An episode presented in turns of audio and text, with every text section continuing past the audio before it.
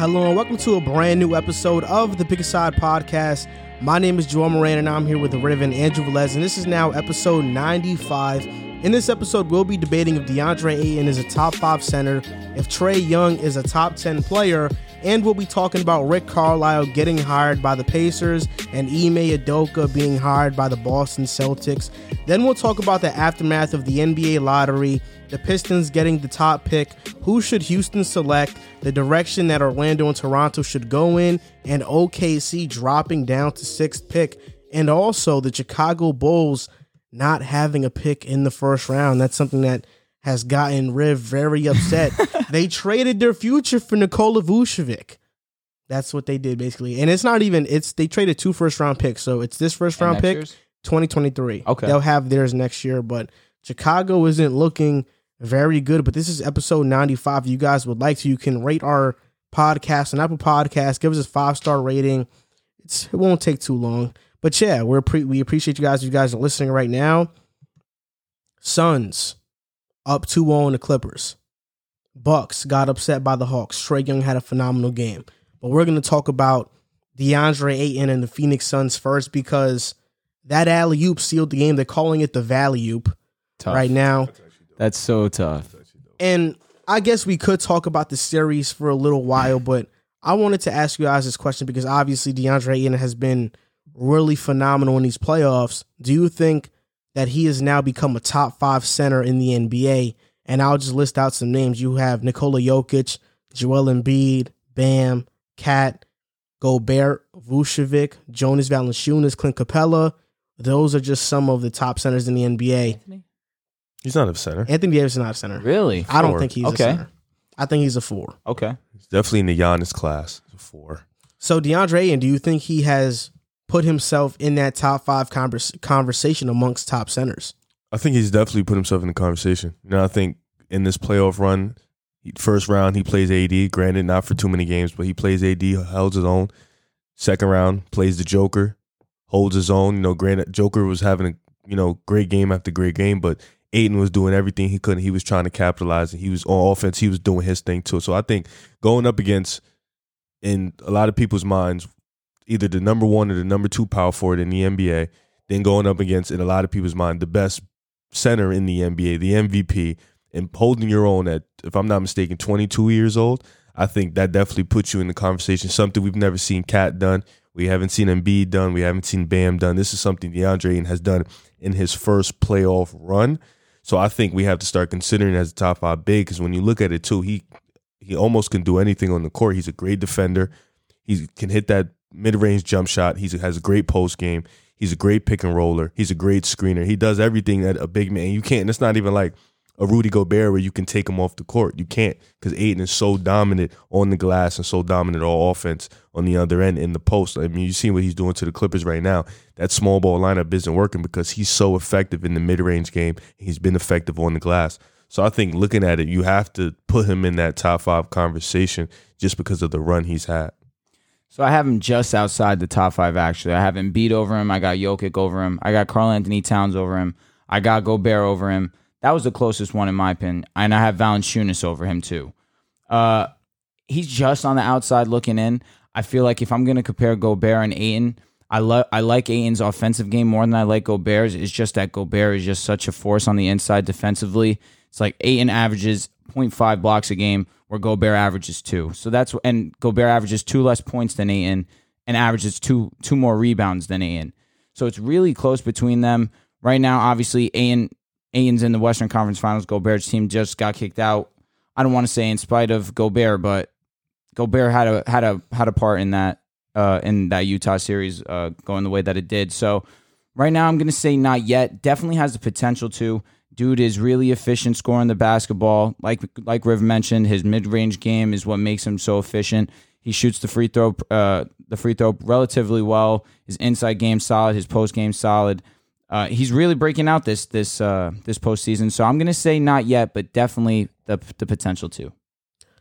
I think he's put himself there. I mean, the only four centers that I could see over him that are over him right now at this point, Nikola Jokic, Embiid, Bam, and KAT.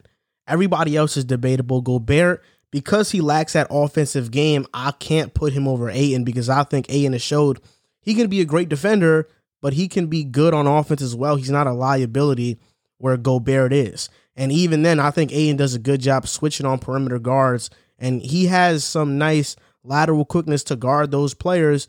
Vucevic, 21 and 11, you could make the case for him, but he just he's just not good on defense at all, where Ayton is.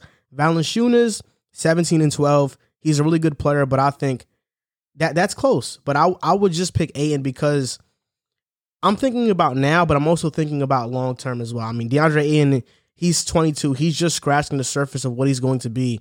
There was a reason why he was the consensus number one pick.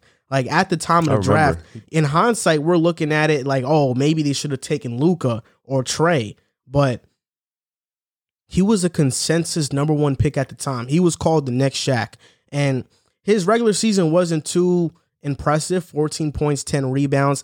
I thought he was going to take an all star leap this past season, but in the playoffs, he's been averaging 16, 11, 0.5 blocks per game. He could get that up a little bit, but what he's been doing in these playoffs, holding his own against top centers like Nikola Jokic, Anthony Davis, dominating so far against the Clippers, having these insane highlights, I can't put him outside my top five. I think he's that fifth player. And next season, depending on the leap he takes, I'd put him over. I'd put him over Bam. Okay. Ah, it's it's it's tough because you know I look at the I look at both ends of the floor, and Rudy Gobert, he's just such, especially because you know we could talk about the regular season, regular season, but in the playoffs, you know when guys are a liability on offense, we've seen them like Ben Simmons, Rudy Gobert, they become liabilities to their team. And Ayton, we thought, you know, defensively maybe the small ball lineup was gonna mess it up for him and he was gonna be a liability, but he's become so effective in this lineup for them, and they've been able to keep him on the floor. He even won a game for them with the big, you know, dunk at the end. So I just, like you said, the Joker, duh. Embiid, Obvious. duh. Bam, yeah. KAT, yeah, because his offensive game is so impressive. He's probably the best shooting big man in the league right now. I think by far. he is. He he definitely is. It's just with KAT, it's it's it's hard because KAT, you know, he plays for the Wolves, so it's hard to see what we only seen him one time in the playoffs, so it's it's going to be a struggle for that. But like you said, I think next year if he takes that leap, I think Bam and KAT he could possibly sneak over because we're probably not going to see. We might not see KAT in the playoffs next year. And judging this, this this is just one playoff series, but he's played against the best. So judging from what we've seen, Ayton is probably going to continue the success in the playoffs. It's just that right now, obviously, his team's amazing and they're winning. So that's going to play a factor into people thinking that, you know, he has a chance to be a top five big in the league or is a top five big in the league right now. I just think that there are other players, talent wise, I'd take over him. Right now, obviously, he looks amazing. I'm not trying to take anything away from him. I just think that if Valanciunas was on this team, he'd be doing uh, he'd be basically doing the exact same thing that he's doing, except defensively, I think he'd be a little bit more of a force. And then you look at Gobert, like you mentioned, I think I would rather Ayton right now. Ayton allows me to space the floor a lot better. Uh, the defense, obviously, I'm taking Gobert, but it's not like he's completely irrelevant defensively. Uh, I I just think that I, I'm not 100 percent ready to just go all in and say he's top five. It's just I'm not going to go recency bias and say obviously he we're we're watching him. We're not watching Jokic. We're not watching Embiid. We're not watching these other guys. So that might be why you know this conversation's been going on, but it's definitely not too far fetched. I think, but I think the thing with recency bias is recency bias. I feel like is more geared towards if me and Joel, you know, if I I'm an MVP this year, but and Joel was behind me, but Joel had a great first round. Mhm. Then they talk about, oh, this is why he's better. I think that's more of a recency bias. This is Ayton has been doing this round one, round two, and this is round three. He's kept up the consistent play, and it's not just against scrubs either. It's against Anthony Davis. It's against the Joker. So this is against guys who are top. We believe are top ten in the league, top ten, top five. So these are like it's not just it's. It can be say people could say this is one run. I can understand that. We can wait and see on the process, but when you break down the run, it's against competitive guys like Mhm. superstar players like Anthony Davis, the Joker. These are superstar players. So I think recency bias can kind of be set back when you look at the context and add the extra information. And, and Jonas is a good center, but in Toronto, there was a reason he didn't get much playing time, and they traded him for Marc Gasol. And now it's because on defense, he just doesn't impact the game defensively that well. Mar- that's why they got Marc Gasol. And if it wasn't for that trade, I don't think we're sitting here and saying that the Raptors are the 2019 champions because Yeah. Marc Gasol made a huge difference on their defensive identity. I don't think that's Valanciunas. I think Ayton has an edge, and as offensive players, I think they're the same. I think the Clippers would have been able to run him off the court. Yeah, I think so too because I don't think his He's foot speed slow. is that grand. But moving on a little bit to to game three now, that is tonight. So by the time this podcast is recorded and people listen to it or hear it for the first time, game three is probably going to be underway or already be done with. What do you expect? Chris Paul is coming back today. Kawhi, I don't expect him to come back for the series. I don't think he's coming back. Yeah. But based on what you've seen from game one and two, what do you expect in game three? Um. Okay. So game one, I felt like in the shootout, you know, the Suns just got the better of them. I feel like the Clippers were a little bit tired, as you can see coming off that game six. You know, they didn't have much rest, but they still fought and ended up being Phoenix. I think game two was kind of more of the dugout fight. It wasn't a good game from either stars, Devin Booker or Paul George. Paul George kind of kicked it up in the fourth, but the Clippers lost that game themselves. I think game two, Paul George missing those free throws at the end of the game cost him that game. You know, and even after the free throws he missed, they had multiple opportunities. The Phoenix has multiple opportunities to get it, and they still they needed the DeAndre and dunk, which was I think like their third or fourth attempt to win the game to get that W. So I think the Clippers. I feel like that game winner kind of sunk everything out of the Clippers. I think they'll win game three tonight, but I think this will probably be the only game they have a chance of winning. I just think coming back from 2 0, you know, it was already hard in Dallas and the Jazz. They were kind of, you know, Donovan Mitchell being on that ankle injury and Mike Conley being hurt. I think that kind of helped them a little bit. This team is just Devin Booker's fully healthy, Bridges is fully healthy, Ayton is fully healthy, Chris Paul is coming back. I think this is the time they need Kawhi, and Kawhi is not going to come back and save them. Granted, they fought hard, but I think uh, Clippers would take tonight. But I think it's probably over after this. it's been a series of unfortunate events for the Clippers. You have the dunk by Ian.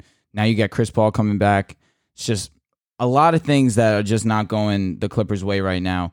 And you look at game one, Clippers were in that game basically the entire time. It's just the Suns just out outmatched them towards the end of the game. Nothing you could really do about that in the Valley. You you take that one to the chin. Game two, a, definitely a winnable game. Unfortunately, your boy just couldn't clutch up, even though he was amazing the entire game. Just up right up until the very last second, he Shit hurt. Missed two free throws. yeah, it man. hurt. It's just one of those where you have a guy like Paul George who's an 85 career percent free throw shooter. You you'd expect him to make those free throws. Unfortunately, they don't go in. Uh, Ayton ends up stealing a game for the Suns, and you just now you get Chris Paul coming back. It's just I don't see it happening for for the Clippers right now. I just think that that like you said, it sucked the life out of the Clippers. You get Chris Paul back, who's just going to open up the offense even more for them. And I just think I said it last year. I'm gonna stick to my guns. I think that this is a sweep. I think that this game is definitely going to be close because, like you mentioned, the Clippers are going to be in dep- desperation mode. But I just think the Suns are just playing such great basketball together that I'm just going to ride the Suns. I can't rule out the Clippers because they've come down from 0-2 before, and Ty Lue was amazing at adjusting. But I think Monty Williams is, is a great coach as well. And to begin the season, the Phoenix Suns, I had them being one of the top seeds. I thought they could finish with maybe the third seed in the mm-hmm. in the West. They finished with the second.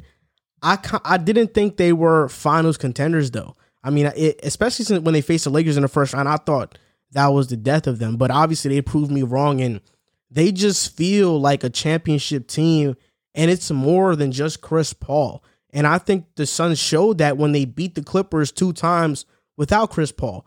And I kind of got annoyed because Cam Payne had 29 points. That He- hurt too. He was phenomenal. Zero turnovers. I think he had like Yeah. some- over seven he, assists. he was something like phenomenal. And in the post game, I'm hearing Stephen A. Smith and Mike Wilbon talk about the game, and all they're really talking about is Chris Paul. Mm-hmm. And Really? people in the media act like Chris Paul taught these Phoenix players how to play basketball. They act like these they were not on the rise before Chris Paul got there. Like, of course, Chris Paul has elevated them, no doubt about it. But Devin Booker was an all star already. Mikal Bridges was improving. DeAndre Ayton was improving.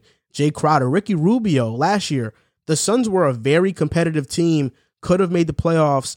And the fact that Chris Paul is getting all the praise for how Phoenix is playing is annoying. I love Chris Paul, so I let it slide somewhat. But Monty Williams is an offensive genius. James Jones has done an, an amazing job. He just won at con- Executive of the Year. Exactly at, Rightfully so. at constructing this roster. So I think people people need to back off the Chris Paul is the reason why Phoenix is where they are because it's more than Chris Paul. This is a complete team, literally. Yeah, no, I I I I take one. I take this one to the chin. You know, I didn't have Phoenix getting this far, or being this great of a team. So I, t- I definitely apologize to Phoenix fans. I take this one to the chin. Real you know, of you. I, I didn't I didn't have them going to the WCF, and I damn sure didn't have them beat my boys. Didn't think Kawhi would get hurt either, but I didn't. I, I thought it'd be one one. Should be one one, but I thought it'd be one one going back to LA. It's gonna be a fight. You know, LA ain't gonna go down without swinging. It's gonna be tough. I think the, the fans they get a full capacity fan, so I think that's good too. So it's gonna be a fight. You know, Paul George, Reggie Jackson, Marcus Morris. They made adjustments. Devin Booker had a bad game last game, so they they made the proper adjustments. You know, Cameron Payne just unlocked Chris Paul in him and Yeah. just went wild. So you know they're gonna have to make adjustments again. But Ty Lue has shown the ability to make adjustments. But I think going forward, like this Clippers team should feel the Clippers fan base as a whole should feel good about this team and should feel good about the success that they had this year. They should try to bring this whole team back and run it back because I think this team is really, really tough. And this run is only going to gear them to be better going forward. Yeah, no doubt. The fact that they're making this type of run without their best player is um, impressive in and of itself. Um, but you look at, like you mentioned, the adjustments that they made. Devin Booker had a shot, a, a mediocre game for for obviously his standards. Uh, Ty Lue made the adjustment of putting Pat, Be- Pat Bev on him. Ended up working out in their favor. It's just the Suns are so hot right now that anyone on their roster could go and get them a bucket right now. It could be Cam Payne's night. We've seen that it could be Jae Crowder's night. It could be DeAndre Ayton's night. It's just they just have everyone clicking all at once, and it's just too much of a storm at all at once for for the Clippers, I think, to handle right now. But you're 100 percent right. The core that they have built together this season, how it's come into fruition in, in this playoffs without their best player, it's something that they they should definitely look towards keeping. Uh, I. I, I love that Ty Lue has made all these adjustments. Ty Lue's definitely gained some respect out of me. Uh, the other day, Richard Jefferson was trying to say how he ended the the 52 uh, year uh, uh, losing streak of the the Cavaliers getting a championship, and now Ty Lue's about to go and end the the streak for the Clippers too. And it's I thought that that was a little neck, truthfully, but listen, I, I got to give credit to Ty Lue. Last game, he put his boys in position to win. It's just sometimes the ball doesn't bounce your way. I don't think it's neck. I think that you just thought LeBron did everything. 100% he thought LeBron did everything. I mean, Yeah, I'm not going to say LeBron did everything because obviously Kyrie Irving was amazing. Oh, I'm sorry. Okay, so from the coaching aspect, LeBron And it did was Ty everything. Lue's first year coaching us also. Oh, us. That's interesting. Okay. Ty Lue's a good coach, man. He's proven it. I, think mean, he's proven We it. should He's definitely. had he's had two good years because the year after, obviously, you're not going to win. KD join the the Warriors. well, he has two finals appearances in a w, WCF. he has appearance. he has three. three finals. appearances. 2016, So 2017, he's coached, what, 2018. four years, and he's made a finals and everything. WCF 2016. 2016, 2017, 2018. Okay, yeah, you're right. and then he got fired after 2018. Correct. Comes here. Uh, he makes- left. He will. He left. Yeah, he- comes uh-huh. here, makes a WCF. Mhm. He's never made anything lower than the conference final. So I found this Just funny just tweet. the fact that he's trying to say like Ty Lue getting credit for that one plus getting I'll, I'll give him a significant amount more credit. well, a lot of people Clippers. didn't give him credit for Cleveland. he should get a. He should get fifty percent of the credit for Him coming back from three one. But what did he really? What adjustments did he really make other than LeBron and Kyrie going God mode? What adjustments did he make? I, I, it's not on the top of my head right now. I'm Yeah, it's not lie. either. It was a, I- I it was a lo- look look, back trust me, listen, it. it was a long time ago, and I understand that. But regardless of that, LeBron averaged 40 for the last three games. Kyrie Irving averaged 30 plus over the last three games. Yeah, I, I'm sorry. I can't answer that right now. But there's nothing you could like. I get you. Ty Lue definitely played a part in that, but no, not nowhere near what he's done So with the I saw this funny tweet from uh, at Nick's tape underscore tape at Nick's underscore tape ninety nine, and it was after Trae Young dropped forty eight, and it was a picture of Chris Paul and Trae, and it was CP3's leadership got Trae Young forty eight. but like, look, I'm, I'm about to show you because there are some tweets about Chris Paul. I'm telling you, like after they beat the Clippers, the narrative was about Chris Paul, and I think uh, KD's co-host on this podcast Mhm. talked about it. Like, yo, how are they making this about the Suns? Listen to what Stephen A. Smith and Mike Wilbon said. Question, but he played with the spirit and the intellect of Chris Paul. Yes. That What? tutoring every day, all those practices. Ayton, what, how do you think Ayton's this good from October to now? Yes, Monty Williams can be coach of the year. Yes, yes, yes, yes, yes, yes, yes. Chris Paul is the reason that Absolutely. is that when you see the end of the game for Chris Paul, you wonder why he's in the game and a 20 why he's on the floor in a 20 point game, and he's working plays with Ayton. This went on for months, and so he and Cameron. That's not as bad as you made it out to seem. No, I think it's ridiculous. I understand what you're saying, but it's like I think it's they're ridiculous because they're they're like, oh, the reason why DeAndre Ayton caught that lob is because Chris Paul was practicing Nah, plays with him down twenty in games. They're just trying to say Actually- like the reason why he's evolved this much from last year to this year is because DeAndre Ayton was really good. I good think last Cameron year. Payne is the, the guy who gets should that's what get I'm saying. A hundred percent. You're you're you're getting to watch. but Chris Devin Paul Booker's learn been from this him. type But of even scorer. then, I'm- a Cam hundred- Payne- but he Cam- didn't say Devin Booker. He, they didn't say them. They said Even DeAndre then- and, and Cam Payne. Even then, Cam Payne last year in the bubble averaged eleven points per game and played like twenty two minutes. Yeah, but So he he was playing well Mm-hmm. last year in the bubble. He was a huge reason to why, you know, they think- finished A and O. So I think like, dude, are we gonna expand this superstar list? We probably you have mentioned it to. before and, the show. Devin a fact. Booker is. Are we looking at him as a superstar like and, play, and and I Donovan think, Mitchell? and I think we could Trae talk. Young superstar. And I think we could talk about this now because Trae Young, he's been phenomenal. And we're, we're talking about expanding the superstar list. And Trae have a Young, list on the board behind. Trae us. Young Yeah, might have lit. to be expanded. Be- He might have to be in that conversation. Game one, he dropped 48 points, seven rebounds, 11 assists.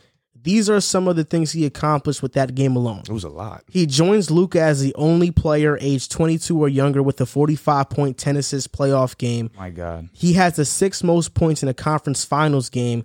First player ever with 45 and 10 in a conference finals game, and first conference finals win for the Atlanta Hawks since the 1970s. I think it's 1971.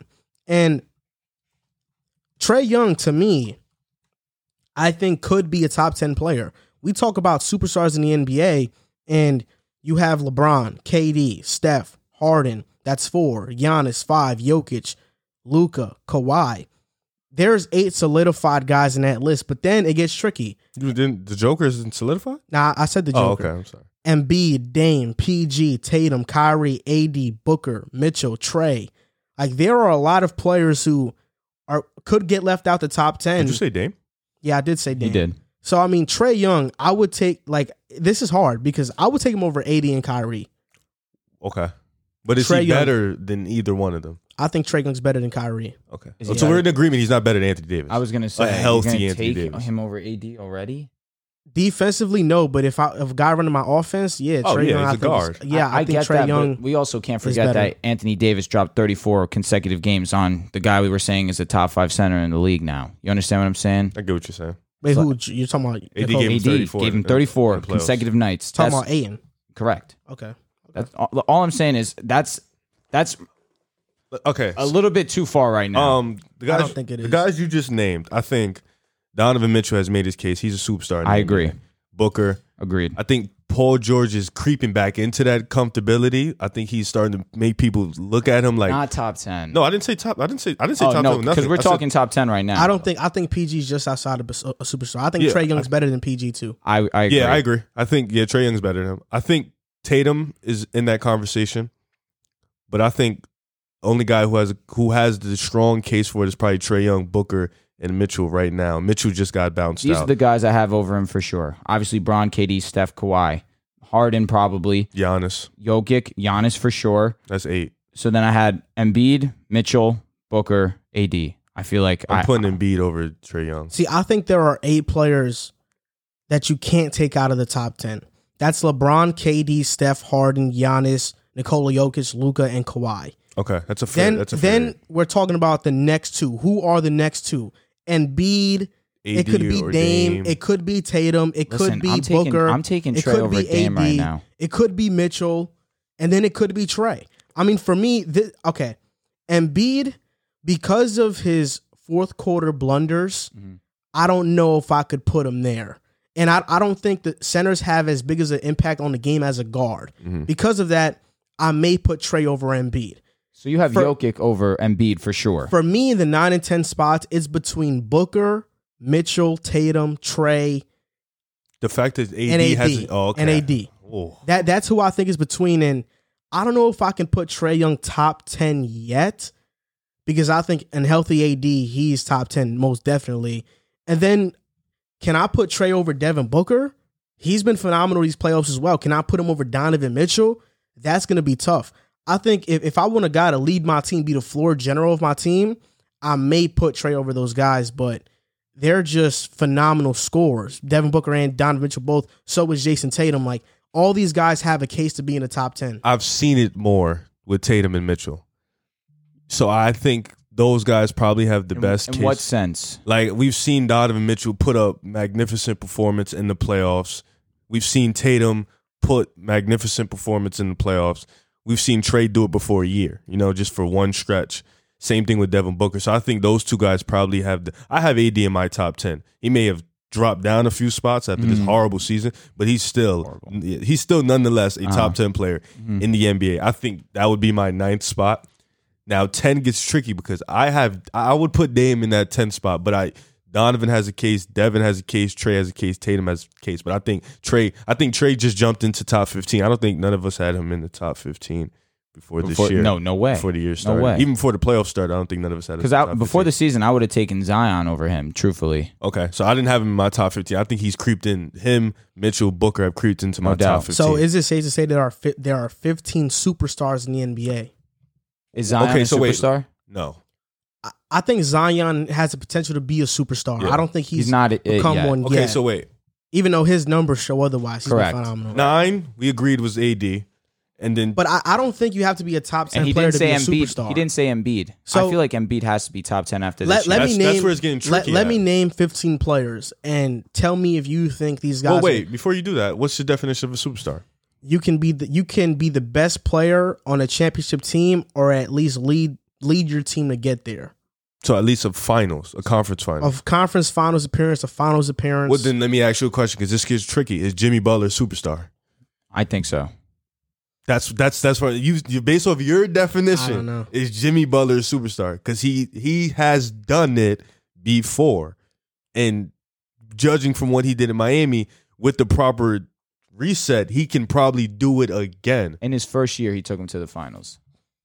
And based off Atlanta's circumstances, Trae Young has might do it once. it's you know. hard for me to call Jimmy Butler a superstar. Me too, but I'm saying based off your definition, that's why it's like it gets tricky. You got you, you get selective, you know. But let me hear your 15 though. These are the 15 superstars in the NBA. Uh, These are 15 players that I think are superstars in the NBA. Le- this is not in order, by the way. LeBron, Duh. KD, Steph, Harden, Giannis, Jokic, Luka, Kawhi. That's eight. Embiid, Dame, Tatum, Kyrie, AD, Booker, and Mitchell, and Trae. Okay, Sixteen. I got questions on two. Giannis and Kyrie. Based off your definition, I'm just going off your definition. You said be the best player, Giannis is a superstar. but you just said a couple a couple weeks ago Giannis can't be the best player in the championship team. But he can take them there. Okay, so Giannis, plug him out. He's Kyrie, Kyrie's a tricky one because we know and I Kyrie. Said that, can- and I said that mostly about Giannis because of how Budenholzer plays him. okay, so but in a different situation, he would be much different. I think he'd be way fair better. fair point. Now the Kyrie thing. Are we calling Kyrie a superstar? If you're calling Harden a superstar, in my opinion, you have to call Kyrie a superstar because Why? Kyrie, Kyrie can't better do what Harden him. does. Kyrie's had success in the playoffs where he could. He's shown. No, we're talking about as a number one. No, I. He, He, Kyrie has never had success as number one. he's never been the best player on his squad, He did that. He was the best player in Boston. and but he was hurt that year. And then the year after, they lost to Giannis. That's true. They got smoked by That's Giannis. true. But the Mil- the Bucks were better than them. I think the Bucks were better than. It's It was still close. It was still a young Tatum, still a young Brown. it was close though. What they was- coulda what won was that the series. series. Isn't- Wasn't it four two? No, it was now the 4-1. Bucks were better than them. That's what I'm saying. No, Wait, but I'm saying Tatum Boston. had a horrible series too. but I'm saying Boston could have won that series five. You go down. f- It's four one series. because that's the same team that was the one seed the year before. Who the Celtics? Or you're saying Yeah. Milwaukee? So the Celtics weren't the one seed. Yes, they were. If they weren't one, they were two. Milwaukee was eight that year, the year before. Is that was that 2019? the, not the years. No, I'm pretty sure that's 2019, because 2018 Bu- Kyrie Bucks went out. Shot up That's to one. when LeBron And played. yep. Boston was like they had to be four at that point. Mm. But man, like Paul George is the 27th leading scorer in the NBA. Jimmy Butler is 33rd. I don't think I can call Jimmy a superstar. I really don't think If you're so. calling Kyrie a superstar, I'm calling Paul George and Jimmy a superstar. That's just how I view I it. feel probably more would. com- I probably would take Kyrie out. I was really. I I probably think you would have take to. Kyrie out. Yeah. I feel more comfortable calling Kyrie a superstar over Jimmy and who's the other name you said? Paul George. They're both, I Correct. think, are better superstars than Kyrie. Just in my opinion, I And don't he's think, proven more as the number one option. Well, Paul George, yeah, actually, yeah, he has. He has. I don't know. easily. I think like if we're talking about number one guys like lead a team to the playoffs and to the to the finals, even the conference finals. I don't think Kyrie can do that. I don't think he's just that type of guy. I think he's better suited as a number two or somebody's wingman. Like he's one of the best number twos in It's the just NBA. the fact that Kyrie can average over 25 points every single season. That's what. but so can Bradley Beal. and you don't think Bradley Beal's a superstar? No, I think he's an hmm. all star. I think he's a hmm. high level all star. I just think that his team's bad too. But I- but that's Kyrie's team's not bad Oh, I agree. But Kyrie's had success in the playoffs. With LeBron. hmm And Like, I, that's why I, th- I think Fair. he's a he is a he is one of the best number twos in the NBA. Mhm. But I think if we're talking number one guy, like unless we break up superstars like a tier one, tier two, we're just talking superstar flat. I don't think we can say Kyrie's a superstar. I will put you didn't. I don't even think you said Tatum. I did say Tatum. Oh, you did. that's hard because people talk about Kyrie like he's the most skilled player in the NBA. So He's think- very skilled. think There's he- nothing. Obviously, we had this discussion before. We think Steph's the most skilled player in the NBA, but you can be top two, top three most skilled player in the NBA. I think and because I not be think being superstar. a superstar comes from leadership. Like it, it comes from your intangible. I, I think you can have talent. A lot of players in the NBA have talent, but I think being a superstar is having that will to lead your team. Has Harden showed that he could lead his team? Yes, He's done it multiple times. multiple times. But he's- but WCF he's failed. He has failed, but it's the fact of getting there. And low key, I could say that twenty was it twenty eighteen year that uh, He choked. I could say that Chris Paul was the leader of that team. I mean, being a leader and the super a superstar is different. You know, like Chris Paul is a leader of the Suns. He's not the best player though. Correct. Devin Correct. Booker's the best Correct. player, and Devin Booker is, I would say, the star, superstar of the team. Mm-hmm. Chris Paul just puts it all together, and that's what he's been throughout his career. And career. even without Chris Paul, Harden has made a WCF. yeah, Chris uh, Carter made the WCF with Dwight Howard Mm-hmm. when he was on a decline. He made eight straight playoffs in the Western Conference with the Rockets. Even with Kyrie with Boston, when it was uh, with Brooklyn, when it was him, Dinwiddie, and Levert, they were under 500 team when Kyrie was playing. It wasn't until Kyrie went down, then they got worse. But they weren't that good when he was just. It was just him and the role players, and it was only just KD out. That's why I don't. I don't really. I can't really call him a superstar. Kyrie Kyrie showed out when he was playing. no, he though. was, no. Him individually is a monster, but superstar is not just about how individually great you are. It's about what can you do for your So team. I, I may change my list a little bit. These are the super, these are the players that I think are currently superstars in the NBA: LeBron, KD, Steph, Harden, Giannis, Jokic, Luka, Kawhi, Embiid, Dame, Tatum, AD, Booker, Mitchell, and I think on the outside looking in is Jimmy Butler, Right. Paul George, and Kyrie. Kyrie. And not Zion, not yet. Zion, he's I, I want to see him in the playoffs first before I make Fair a judgment Agree, on agree, Zion. agree. But I He's a want to see him in He's the a rising first. Star, though. I agree. But these are players that are in the playoffs currently. So if I didn't mention mention a player, it's because they're not in the playoffs right now. Makes sense. Like Bradley Beal, Zion, they're not in the playoffs right now or didn't make it. Jimmy Butler as well. I would have him just on the outside Yeah. looking in, even though he did lead Miami. But you know, one year later, we kind of Yeah, it's it, it's, kind of it, getting eliminated in the first round one year later kind of stained his resume especially from in the, in the way run. it happened, like the way they got destroyed. Yeah. that like it looked like and the even way with, he played. even with Tatum, you know, he lost, but he played phenomenal. Oh, he got a game out. yeah, least. that's what I'm saying. He played phenomenal. He out- he was dueling KD back and forth, so that's why we can keep him in the conversation. But with Butler, you know, he played like garbage. So let's talk about this uh, Bucks Hawks game for a little bit. Game one, it happened yesterday. Game two is tomorrow. I mean, I was surprised, and obviously, people people in the comments, it was our most viewed segment of past of the past episode. A lot of Atlanta Hawks fans saw the video, and uh, they were quick to tell us that Very. we it didn't age well, our takes didn't age well. No shame, you know. I thought the Bucks could beat them in four. I still think the Bucks are a, a the, Mike Budenholzer is such a bad coach. I mean, his adjustments are so bad, and Nick Nate McMillan has shown to be a far superior coach. But this is this was really the Trae Young game. I mean, forty eight points, eleven assists, seven rebounds, almost had a triple double. We talked about the list of accomplishments that he had, and for me, it was a couple things. I mean, the Bucks playing drop coverage with Brook Lopez. That was just, I mean, Trae Young was doing anything he wanted off the pick and roll, whether it be a floater, mid range They did pull the up, same thing with a lob, a lob to Clint Capela or John Collins. I mean, they were abusing, they were abusing Brook Lopez in a drop coverage. They played better once they went small and started switching everything. And I don't know what's taking Budenholzer so long to realize that that's his best lineup against Brooklyn. It was his best mm-hmm. lineup. It almost Brooklyn could have beat them in overtime. because Budenholzer failed to adjust. Brook Lopez had a nice block down the stretch of that game in game seven, but I mean, Brook Lopez, I think in this series with Trae Young being so great at the pick and roll is a liability. And my advice to any point guard that plays basketball right now would be master the pick and roll because I don't think Trae Young is the best isolation scorer, but he's just so good at reading defenses. If they use one screener, that's enough. But sometimes they use two screeners.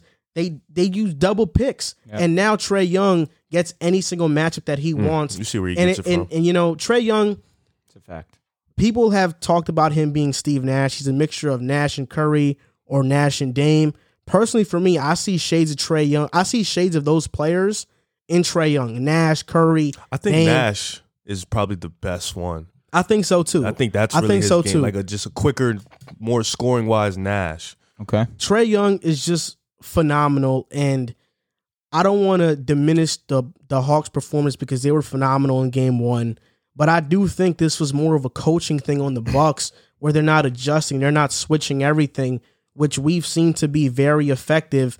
And Jrue Holiday, he, you know, Trae Young did his thing on him, but to be fair, it wasn't like it was Trae and Jrue on an island. It hmm. was screens, Holiday getting switched off for Trae, him getting caught under a screen, going over, having to recover. It wasn't like a one on one matchup. But, you know, shout out to the Hawks because they were amazing. And we'll see where this series goes. I don't know where this series is going to go, but I'm done counting out the Hawks. I still have the Bucks winning this series, but if the Hawks do win, I won't be surprised because I think they've been phenomenal. So, you know, I've been on the Hawks. I had the Hawks making the playoffs. I had the Hawks beating the Knicks.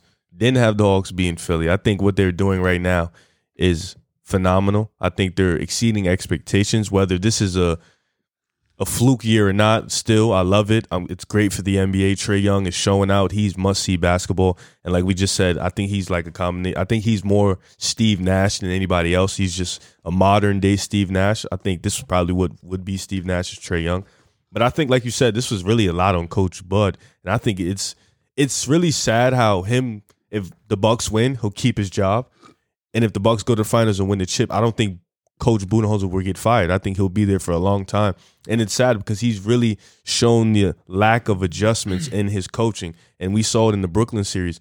Like you said, the Lopez drop coverage. He was doing that against KD. He was letting that happen against, and KD was just abusing that with the pull up elbow. I think this game though, I, I don't think the Bucks played necessarily bad from a Oh, team definitely not. standpoint. I think they did everything they really needed to do. And like you said, their small ball lineup is the best lineup that they have. I think Giannis played great down the stretch. He did fold a little bit, but for the most part, I don't think this game is really on the Bucks. I think Trae Young just caught fire, and there's and Coach Budenholzer didn't adjust. Nobody stepped up, and that's like game two. I feel like is now is a must win because you can't go down 0-2 and you're at home. And now Atlanta is a team that if they catch fire, that is a hard team to beat. You know, this is an offensive machine of a team. So I think going forward, Coach Budenholzer has to. I don't. It's it's it's really easy adjustments. He's seen it happen. So I don't know what's he waiting for, like Joel said. But I still have. I'm still gonna stand on Bucks in five. Really? Yeah, I think Bucks win four straight.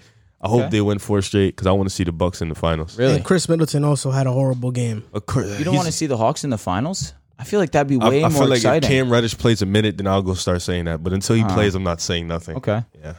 Listen, on the last podcast, I talked about the Hawks a little bit, and I said that no one could stop Trae Young, and I'm going to say it again. There is no one on planet Earth right now that could guard Trae Young. Mm. He had so many moments where he just looked so effortless. He, he looked like he could do anything with the basketball, and he would get open. There was this move on Connaughton he had, did a quick dribble through his legs, caught Connaughton leaning towards the basket, hit him with a step back real quick, hit splash to three, right? It- just easy money. Then there's another play where they set the pick uh, the pick up top of the key. Jrue Holiday goes and bites on the on on the screen. Trae just takes it to his right hand, pulls up for three, hits him with a quick shimmy.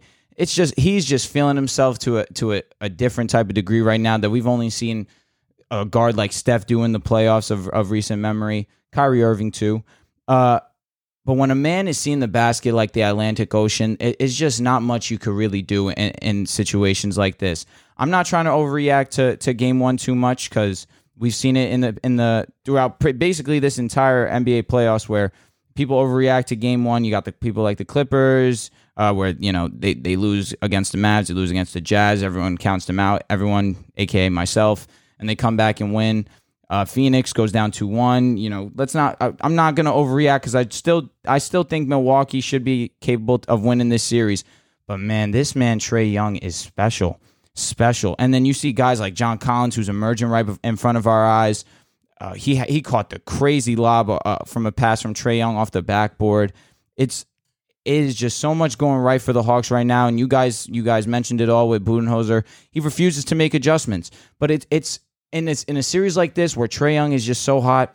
I don't know what you can do to stop him unless you want to just completely say let these other guys beat me. But John Collins has been money all season. Gallin, uh, excuse me, all, all postseason long. Gallinari's starting to get it going. Uh, Bogdanovic, that's the only guy right now that's missing out of this equation, and and they're winning in spite of him shooting mediocrely.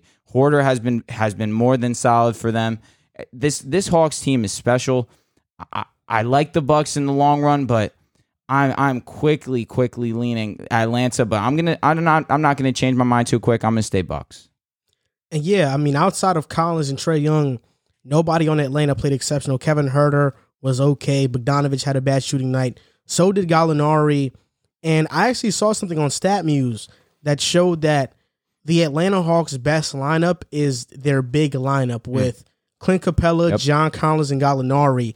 They're like a plus 23, and they outscore opponents by like 23 points when they're on the court, which is elite. That's elite company. Definitely. So, especially in a series like this, they need to play that way because Giannis is who he is. So they need bodies to build that wall.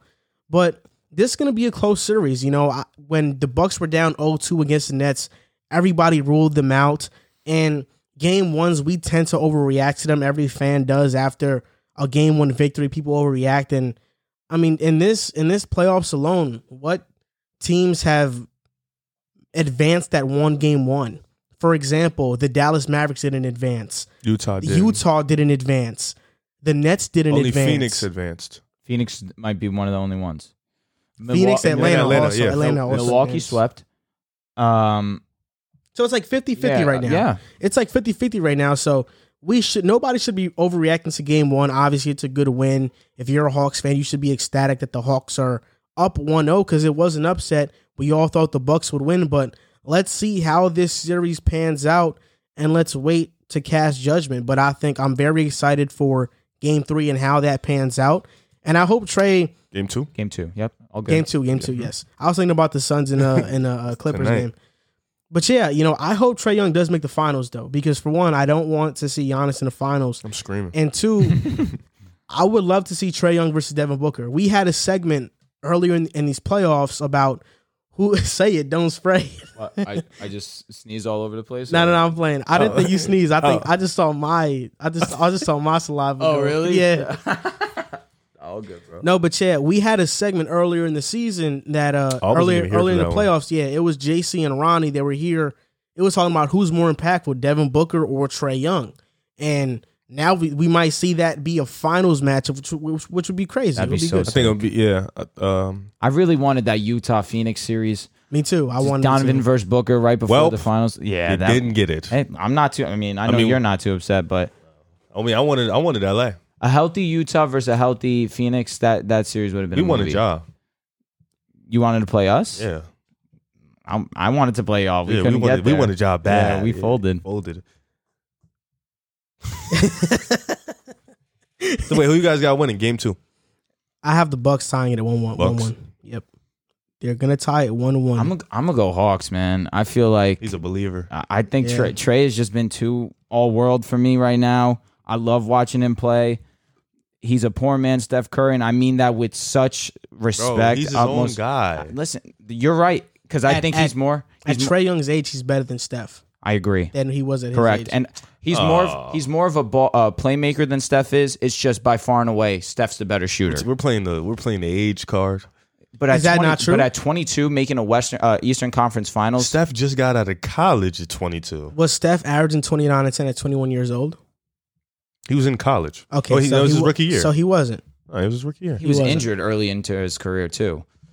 So it's like obviously Steph was a late bloomer and he's one of the rarities of the NBA. He was. Uh, I don't know if he was a late bloomer. He became a star at Like in his 25, full- In, 26, in 2014, when was he drafted?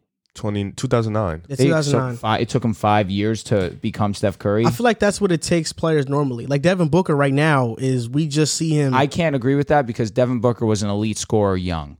He was in that elite company with LeBron, yeah, but we're not KD. putting him in this elite company until now. Uh, well, because obviously he wasn't winning before then. Yeah, the same thing with Steph. Steph was always good. He just was his ankle injuries. The Golden State wasn't too good, but you know I think players usually peak around. I mean, they usually start showing flashes around Well, that Trae time. and Luka are bugging at 21 years old. That's Yeah. that's that's crazy. It's like literally we've only seen that from KD. Well, how many guys you know from get Giannis. the keys that early? Not Giannis, excuse me. Yeah, I That's mean, true. And the That's NBA also back then, true. older guys didn't get the keys. Curry had to share the backcourt with Monta Ellis. Harden had to wait, you know, for his Yeah, imagine time. getting benched from Monta Ellis. Like Curry had a rough go. Who got benched for Monta Ellis? Curry or like rookie season. Nah, they was Nah, they was backcourt started. mates. Yeah, Oh, they Monta started was together. together. two. He's a little guy. Yeah, Curry averaged 14 his third year in the league, but then his That was the fourth, injury year. His fourth year, he he this is where he turned up 22.9. Mark Jackson. And he does not get not nearly enough credit for building that Golden State roster. But that's a different conversation. That's because uh, I think uh, Didn't he have like a racist comment or something? no, he had a he had a homophobic comment. Uh, That's why they fired him. I think that's why he's blackballed. They say there's a theory that Mark he's a great Jackson. analyst. uh, I was going to say anyways. if he really was getting blackballed, he wouldn't be an an- uh, an analyst. Yeah, correct. Eh, uh, Nah, yeah. not necessarily. Don't think I think he's good at that though. I think he, he should could he could get blackballed from amazing. getting a job in the NBA. Uh-huh. But uh, to be an analyst, I think because that's TNT. You know, that's not and no, that's ESPN. I don't know if he does TNT. That's ESPN. That's not the NBA. But I, he got fired from Golden State. I think this is a theory. I'm not sure how much truth there is to it, but he said a homophobic comment, and Bob Myers, I think his son is gay. Oh, okay. So- wow, yeah, he's done. Yeah, so because of that, I think Yeah, they he's done. they, they they cut uh, Mark Fair Jackson enough. yeah, he was out of there after that Fair one. enough. But that that's what I've heard. That's what I've read around with uh, the Mm. internet. The the best tool on earth. You remember when he was like to LeBron's uh, mom, with all due respect? No, he was talking about Savannah. I mean, he was talking about Savannah. He was like, with all, due respect, I hit it out the park. that's, you know, that's you know, a top five moment. And, Yeah. and you know what's hilarious history. about that? It came out super wrong, but he wasn't talking about what you think he's talking about. What was he talking about? He was talking about because Savannah, I think she was an all she was an all state or all world pitcher Ah. softball, and Mark Jackson said I'd hit it out the park, so he would hit a home run on her pitch. Bailout. Yeah, I'm not Bailout. That's that. cap. He was definitely talking about what we thought he was said- talking as about. He said, with all due respect. exactly. it's like, there's no on, other bro. thing he Not could be because he said about. she's all world, but with all due respect, I'd hit it out the park. Still sounds crazy either That way it comes crazy. out. Nah, he- He's a goon for that. that was tough. He's a goon. Mark Jackson's favorite line is Mama, there goes that man. That's Nah, his- him. I think his favorite line is uh his favorite line is um all he does is win. He spells win. Okay. That's what he does. He said that about PJ Tucker. He said PJ Tucker, man, this guy spells win. I And like he- Mark. I, I thought I, I, thought I do too. I thought when he said that about PJ Tucker, it was a one of a kind line. But then I heard him say it about Mikal Bridges. heard him say it about Jae Crowder. Like Uh-huh. every guy that that plays Mark Jackson, the glue, like, the glue guy. yeah, he's like win. Well, he he spells win. Mhm. He spells win. I think that's one of his favorite lines too. and all those guys combined have zero championships. Mm. That's funny. One of them are going to get one this year. That's a fact. Tucker or That's Craig a fact. What or if Crowder. neither of them get it? or That's Mikal. still a chance. Hawks, baby. Let's do it. Two teams hired their new head coach. The Indiana Pacers hired Rick Carlisle today, and the Boston Celtics hired Ime Adoka today. So we're more familiar with Rick Carlisle, obviously, because he's a much a much more of a household name. But what do you guys think about both of these coaching hires? Oh, I wasn't ready to go first. You always go first, bro. Come Sorry. on. Um, Rick Carlisle to Indiana. I like that one. I think what basically what we've seen from Indiana is they're bringing back. They're bringing everybody back. You know, I think they have a good team. Malcolm Brogdon, T.J. Warren, Caris LeVert's now there. Miles Turner and uh, Carlisle was talking about Miles Turner. He loves his game. He's probably going to be the centerpiece for them for a long time. So it's going to be tricky what they do this offseason because they've been trying to trade Miles Turner for a while now. But Which I don't understand. I like it because Indiana needed some offense. You know, Okay. Rick Carlisle's an offensive minded coach, and That's true. Indiana needed some funk, some more flair to their offense. I feel like it's too boring, it's too plain, it's it's not effective in the NBA. So I think getting Rick Carlisle is going to help that scheme a lot. And not to mention, you know, he can help a lot of those players playing, you know, coaching Luka, coaching, coaching Dirk. So I think that'll help him in the process. He knows how to win. He's a champion. He's been a champion before. And I think now it's time for Indiana to, you know, there's no excuses. You know, they ran Nick, Nate McMillan out the building. You see what he's doing right now. He's in the ECF. They Nate, the other guy, Nate uh, yeah, he wasn't that good. He's out of there. So now I think this team, this team right now, Indiana. If we look at this team on paper, this is a good team, a good enough team to make the playoffs in the East. Now you have a, I, we can we probably can all assume you have a Hall of Fame coach right now, and I think that you you should start looking in the mirror and looking at yourselves and thinking like, all right, it's time to step up. We have Rick, we have an offensive minded coach. Let's make something happen. We have a, couple guys who are all star caliber players. We have a couple role players. We have a good enough team where we can make a run. So I like Rick Carlisle for this situation right here. This is actually Rick Carlisle's second tenure with the Indiana Pacers. He was their coach at first in the mid 2000s. And fun fact, his first year in, in Indiana, they won 61 games. Is that the Jermaine Wait. O'Neal year? Yes, Ron Artest, old Reggie Miller, he was like third in MVP voting. Al Harrington Who? was there as Reggie well. O'Neal. Jermaine. Wow. Yes. But that he, his first year as an Indiana Pacers head coach, they won 61 games, which is the most they've ever won in franchise history. They lost in the Eastern Conference Finals to the Detroit Pistons, and that Pistons team won the finals that year. But then the next three seasons, they kept dropping down to eventually the point to, to the point where Rick Carlisle was let go from Indiana, and now he's back. And I think Jermaine O'Neal, he was a great player, but I don't think he was a superstar. And you look at their all star. you look at their team at the time: Ron Artest, Al Harrington, Jermaine O'Neal, Reggie Old Miller. Reggie Miller. Those are guys who were really good, but they don't they didn't have a superstar player. You look at this Indiana team right now; it's it's a bunch of the same Brogdon, All Star caliber. LeVert, when healthy, is in the same tier as Khris Middleton, in my opinion. Then you look at T.J. High Warren, praise. Sabonis, That's high praise. then a Miles Turner, who's an elite defender, and Rick Carlisle has actually praised Miles Turner in the past before. So they have a lot of great players, you know, that are all star caliber players. Rick Carlisle could bring the most out of these guys, and they also have the 13th pick in the draft as well. And fun fact: the last time they drafted around that area, Or George. they drafted Paul George, Kawhi Leonard, Danny Granger, Miles Turner as well. They usually they usually hit on the draft picks if they draft around that 13 area, the teens. what do you think they need though? I feel like I'm looking at their projected five right now. Malcolm Brogdon, K- Caris LeVert, T.J. Warren, who was hurt basically all year, Sabonis, Miles Turner. That's a firm five. Then they got Lamb, Go- Holiday. Uh, Uh, on the Goga bench, you off the got bench. T.J. McConnell, Doug McDermott, Justin Above free agents. Ju- TJ and Doug. I Yeah. feel I like know Doug I is feel a like agent. Doug might come back. Doug played relatively well for them. So did TJ McConnell. Truthfully, one of the holidays is bound to come back. But other than that, it's a bunch of role players. Uh, but I do I do like the hiring. Obviously, he comes with a lot of experience. I feel like the player who's going to benefit the most from this is Sabonis. Uh, I feel like Sabonis he he's gonna Rick Carlisle is gonna instill a lot of the things that he instilled in Dirk, and obviously, they're, Dirk had more of an outside game than Sabonis does, but Sabonis' playmaking ability is what I feel like Rick Carlisle is to utilize the most in this offense. Malcolm Brogdon's obviously to get a huge role, but Caris LeVert, like you mentioned, Caris LeVert, when we saw him in in his brief time this season with the Pacers, he was lights out shooting. Uh, he averaged over twenty uh, when when he was playing. Obviously, it was garbage minutes because their season was pretty much done at that time. But they had no Miles Turner, they had no T.J. Warren. He was doing his thing, but you get a healthy five with Rick Carlisle bringing his culture to this team. I like I like the direction that these this team's going. You said Caris LeVert is on the same level as Middleton. Yeah, that was. A, that I think he is. Why? Why? Why is he not?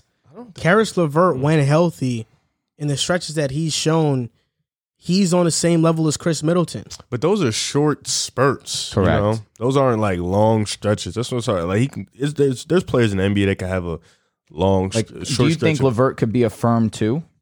Absolutely hmm. healthy. Absolutely. Do you think he? I think he's a better scorer than Khris Middleton. I think Khris Middleton's a better defender. He has a better all around game. better shooter too? But I think Caris LeVert's a better scorer and a better ball handler. You give him the ball, something's going to happen. And I think he steps up in big moments. Khris Middleton, to this point in the playoffs, really has not shown much outside of this playoff run right now. Okay. Caris LeVert in the playoffs has been really good when you watch him. Granted, So what is- five games? I was gonna say, what is I mean, yeah, but you still that's still a play that's still a playoff series, and you've been good That's true. I- against five- Philly with five games, D'Lo. the, the, sam- Levert was the only one who really showed up. the sample size for me is not enough personally. I feel like I can agree with you. Khris Middleton hasn't really shown up up until this playoff run, but in the regular season, Middleton had been an all star for twice, the last two. I was going to say the last two seasons. Last year, he he he won them a game against Miami where they were about to get swept. Middleton put the Bucks on on his back and won him a game. So I have to put some respect on his name for that too. And then what he what he did against the Nets that game seven clutch bucket uh, to put them up two, which ended up being the bucket to to win the series for them. Uh, it's just it's a bold thing to say The only that Levert's up. oh, Levert is health. You know, he hasn't been healthy That's enough for us to make a for us to say, all right, we can we know he's going to do this for a full season. You know, he's always been hurt, whether it be ankle injuries, leg injuries, or something in his a body. freak lung injury. Yeah, so it's with Caris LeVert put the team on his back against Philly when they he beat the he beat them in the playoffs. Caris LeVert for that series averaged 21, 4, and 3 and shot 49% from the field and 46% from 3. And that was a Philly team that went to the that was They played a Toronto, Kawhi right? buzzer beater away from going to the conference finals and they could have went to the finals if they would have beat Milwaukee that year. But you know, that Philly team was a great team and Caris I agree. LeVert showed out. So I think Caris LeVert, when healthy, has shown he is on the same level as Khris Middleton. How many points did he average that series? 20. 21. 21. So Middleton's career high in the playoffs was 24.7. His second best is 22. He play? He pl- what do you mean? Who, like who did he play in that that series? Yeah, That's a great question. I'm just looking at his stats overall. I mean, the Oh. thing with Caris though is that it's always been about opportunity. yeah. If you put Caris and you swap him out with Khris Middleton and Caris stays healthy, he can- Availability is the he- best thing. Yeah, exactly. But he can drop 20 to 24 a game easily. Caris LeVert is that type of player. Mm-hmm. and like you mentioned, I just feel like Khris Middleton just does more for a squad on top of just offense. So I feel like that's another reason why I lean Khris. But I, I understand. Chri- Listen, Levert's no scrub. I'm not saying he he's bad by any means. I just feel like to to put him on Khris Middleton's level right now, especially when we're seeing Khris Middleton really take form. I mean, what's what's uh Middleton's level? I mean, Bottom tier All Star. Khris Khris Middleton is a 20 point per game scorer. Caris, when healthy, is a 20 point per game scorer. Khris Middleton has been that guy that every year is a borderline all star, but you wouldn't mind if he doesn't make it. Bottom That's what All-Star. that, that's what Caris when 'Cause other- healthy is 'cause that really, type of player. Out of Milwaukee, other than Giannis, do you really care about anyone else if you don't watch Milwaukee basketball? Not really. I'm not about to answer that question. Because Giannis is what catches your attention. It's not that. It's that you know Khris Middleton is just a borderline all star. I think what it I is- think he's on the he's on he's like Tobias Harris 'Cause you in that of- same I think tier. what it Think of is- the guys that got snubbed by, and I don't mean to interrupt that's you. fine. I just think it, what it is is just Middleton's available. He- hundred percent. But you think about the guys that he made it over last season. He he made the All Star game over over Devin Booker. Made the All Star game over uh De'Aaron Fox over Beal. over Beal. You're naming West guys. Well, he's. Middleton's in the East. I apologize. You're hundred percent right. But He made it over Beal.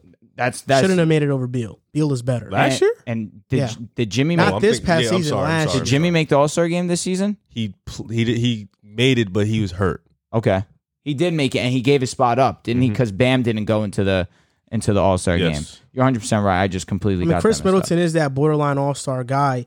He's in the Tobias Harris range for me. Like that's mm. where he's at. And Okay, I see I, where I you're don't. going. I don't think. I think I would take Khris Middleton over Tobias. I mean, they're the same tier though. Those they're, are number two guys. they're for the both- team. Tobias' they're both- defense isn't Khris Middleton. They're they're both guys that you don't want to give a max contract to.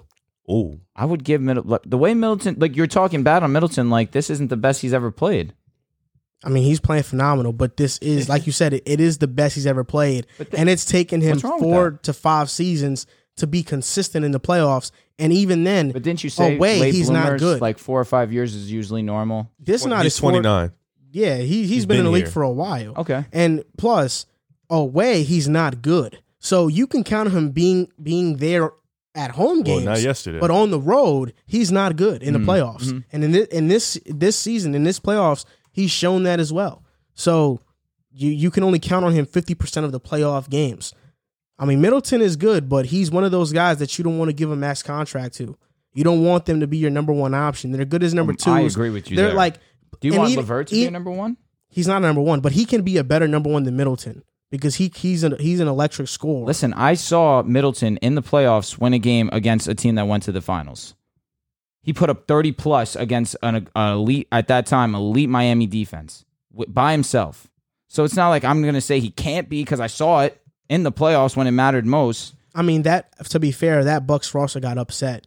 They were not supposed to get beat like Oh, that. I agree. They And got Giannis, upset. Giannis was banged up too, and you, they didn't have 100 percent I mean, they got upset. That's just the bottom line of for it. sure. But I'm just But- but saying, I- I've seen Khris Middleton do it. I mean, Khris Middleton. I'm not saying he hasn't done it, but Mm-hmm. I just don't think Khris Middleton. He's a number two, but he's a low level number two. Mm. I mean, when when Milwaukee loses, we look at him and we're like, wow, he went six for twenty Oh, three. I agree with you. Like, that's what we But look up at. until this season, you're right. 100. percent I agree with that. But you're, it's just the fact that he's playing well now, and this just so happens to be said. It's just like we got to give him his respect while he's actually finally no, performing. I'm giving him his respect, no doubt about it. I think he's a great player, Mm-hmm. but I also think that he's a low level two, and that's exactly what I think Karras is, is. Like he's a low level two, probably a three.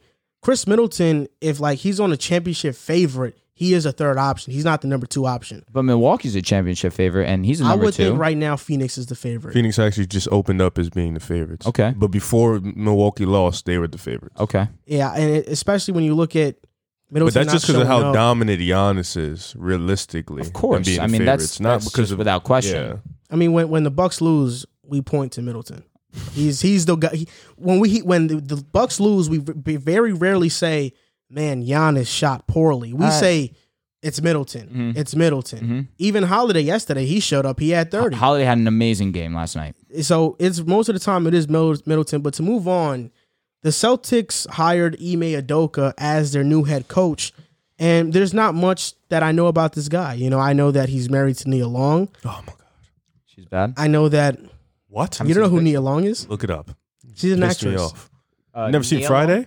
Nia Long. No, I haven't. I'm on culture for that. Well, you're not Yeah, black. you, nah, he is uncultured for that. Think so? I'm not black. I've watched Friday. That is true. And you hang around a lot of black guys. Yeah, No, you're It's sick. inexcusable. Yeah, you talk about me with Twix. Oh, I know who this is. I know who this is. Of course, I. She, she, he's married to her. yes.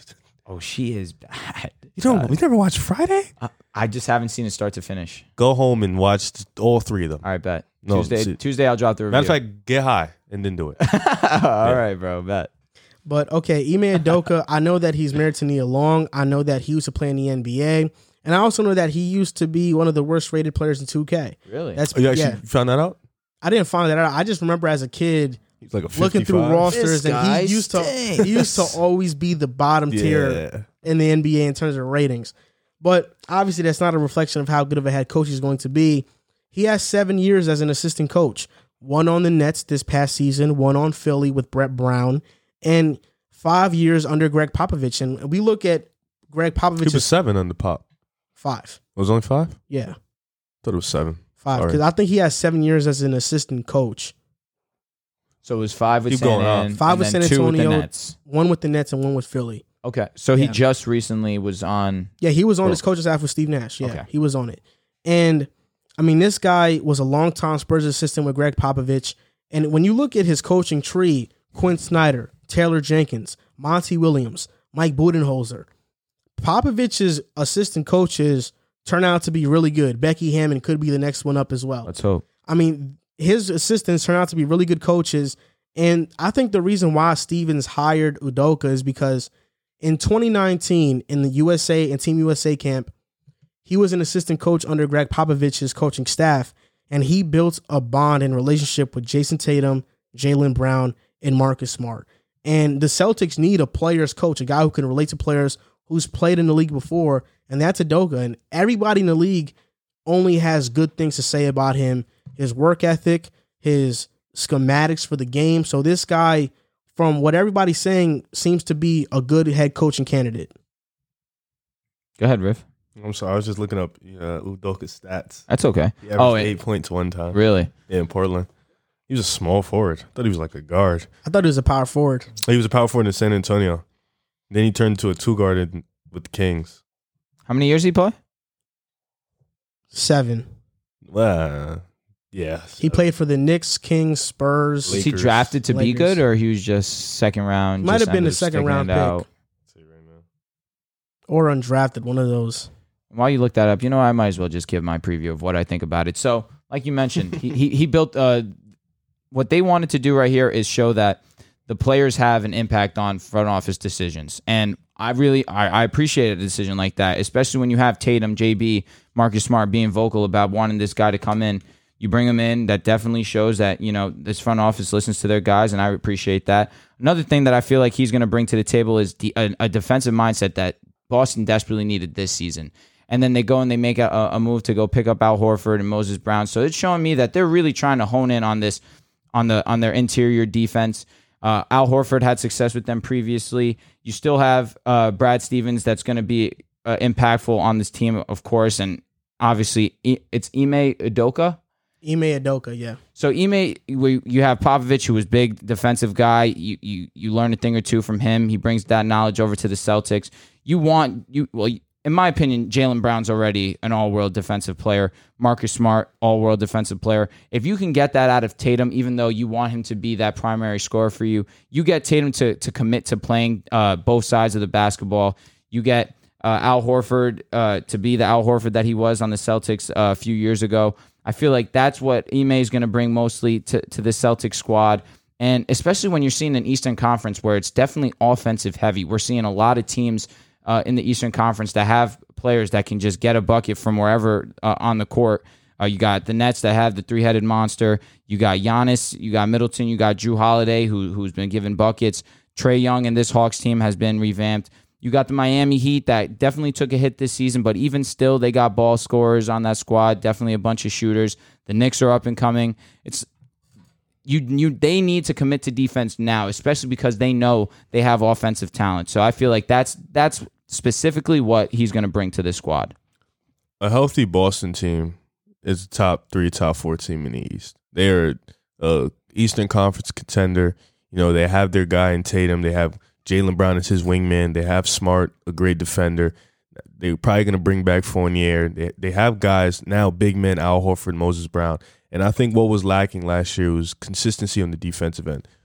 Udoka was one of the assistant coaches for Gregg Popovich, and he focused on the defensive end in San Antonio. So I think that bringing in a guy who's not only a player coach, but a guy who focuses a lot on defense is going to help them. Not to mention bringing in a guy who understands a complicated, you know, a, a pass heavy playbook from Gregg Popovich, which which the Boston Celtics needed. They were a little bit too ISO heavy, relied too much on guys making um guys making shots at the end of the shot clock, doing stuff randomly. So I think bringing that in is going to help them too. And you know, player coach is Jayson Jayson Tatum, Jaylen Brown. They advocated for this guy. They played with him in 2019 on the FIBA, so they advocated for him. They want him. So Brad Stevens did what he needed to do to keep his stars happy. He brought in Udoka. So now with this roster, it's just about getting it together on the consistency. And you know, last year, well, this past come season, we see this team dealt with injuries, COVID, inconsistencies, bad chemistry. So I think now with Udoka as a player coach, bringing all that in, and you know, coming from a Spurs organization like Joel said, guys who are pretty, they- they're pretty successful in the NBA, and he's going to bring in that value, his values, his morals from a Spurs culture that dominated the league for 20 years based off their beliefs. I think bringing that into a Boston culture is kind of like the same in a sense. I think that's going to be good for them too. So yeah, I think Ime Udoka was a pretty good hire by the Celtics. Obviously, Thank God. he has no head coaching experience, so we're not sure what his schematics are going to be. Mm-hmm. So this is a wait and see. We'll wait and see how good of a coach he is. But for Were you now, surprised they didn't bring in Rick Carlisle? no, because I think that that's not the direction Brad Stevens wanted to go in. Okay. I thought Rick Carlisle would have been the the side pick. Okay. Like Boston Celtics fan is if, if they if the notification was Rick Carlisle to the Celtics, Boston fans would have said, I th- guess I'll honestly take thought, Would've been a something like side. that, I thought yeah. Chauncey was going to be there. I thought Chauncey would have been a great hire. Mhm. Chauncey's thought- a I thought he GM right now, though, isn't he? no, he's with the uh, Clippers assistant. It's him, Franks. Was what they got. Chauncey in a head office role? Lawrence Franks is a good coach too. Yeah. Well, he was. Oh, and Kenny Atkinson. They, those those are the three assistants right now. Kenny Atkinson Ah. is not bad. He He's a passed. developmental Yeah, coach Yeah, he though. helps with man and Kennard and stuff. Dude is twenty six. What are you searching up right now? whether Chauncey was a GM or not. I thought he was. I think that the Cavs wanted Chauncey to come in. He turned a them of, down. A lot of teams want Chauncey the right now. Pistons wanted Chauncey to come back. Right now, he uh, Portland is trying to get him in there. A lot of teams, a lot of teams want Chauncey right now. Nah, he worked as an ESPN analyst. I, I knew he he did that for a while, but oh man, I could have swore that he was a GM somewhere. But obviously, Chauncey I guess used I'm to clown Paul Pierce. Because he said dumb stuff. I mean, Paul Pierce said. Bro said he so was a many- better. He said he was a better wing shooter than Klay Thompson. Bro said he was better than Dwyane Wade. Yeah, he he just says shit, bro. Nah, that's just- what did you just say? though. He said. I know. Nah, I'm playing. he said that he was a better wing shooter than He, he- Klay. Chauncey was like, they asked him a question, and Paul Pierce was thinking about it, like a wing shooter, and Chauncey was like, "Well, you're asking Paul. He's gonna say himself."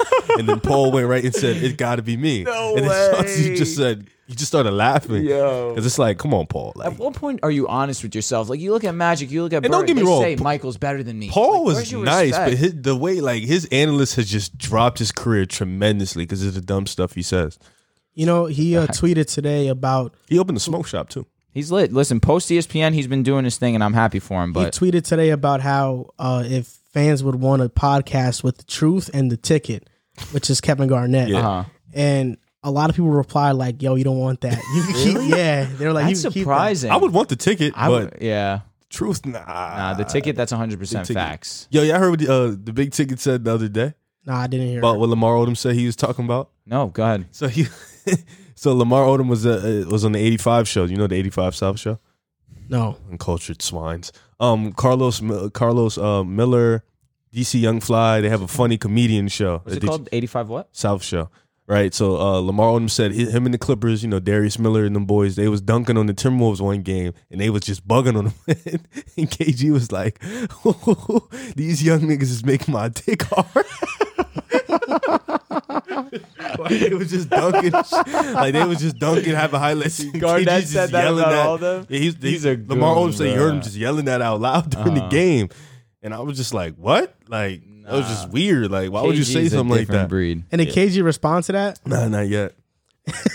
That's what the Paul Pierce podcast is for with him. He Respond. I don't know. I'm just guessing. Uh-huh. Yeah, that was hilarious, bro. Ah, that's Listen, I- weird I, though. That is I'd- weird. I'd tune into that. Lamar said he was That's like real sus. intense No, and that's saying it. us. But That's I- sus. listen, I mean, KG's a weird when guy, you're comfortable bro. with what you're saying, like uh, with who you are, like you you, don't can say scream that whatever in the you middle want. of a court with men. Oh, I'm with you. yeah, that was I'm like, with you. What? now that's true. When you are comfortable with, You with who you are, you don't really like care how what many you times say. have you said some questionable stuff on the show? Like you know who you are. That's it. That's true. That's just come on, bro. I wouldn't say something like that though. Yeah, you that's wouldn't? so I'm not that. I'm not that comfortable with who I am. That was wild.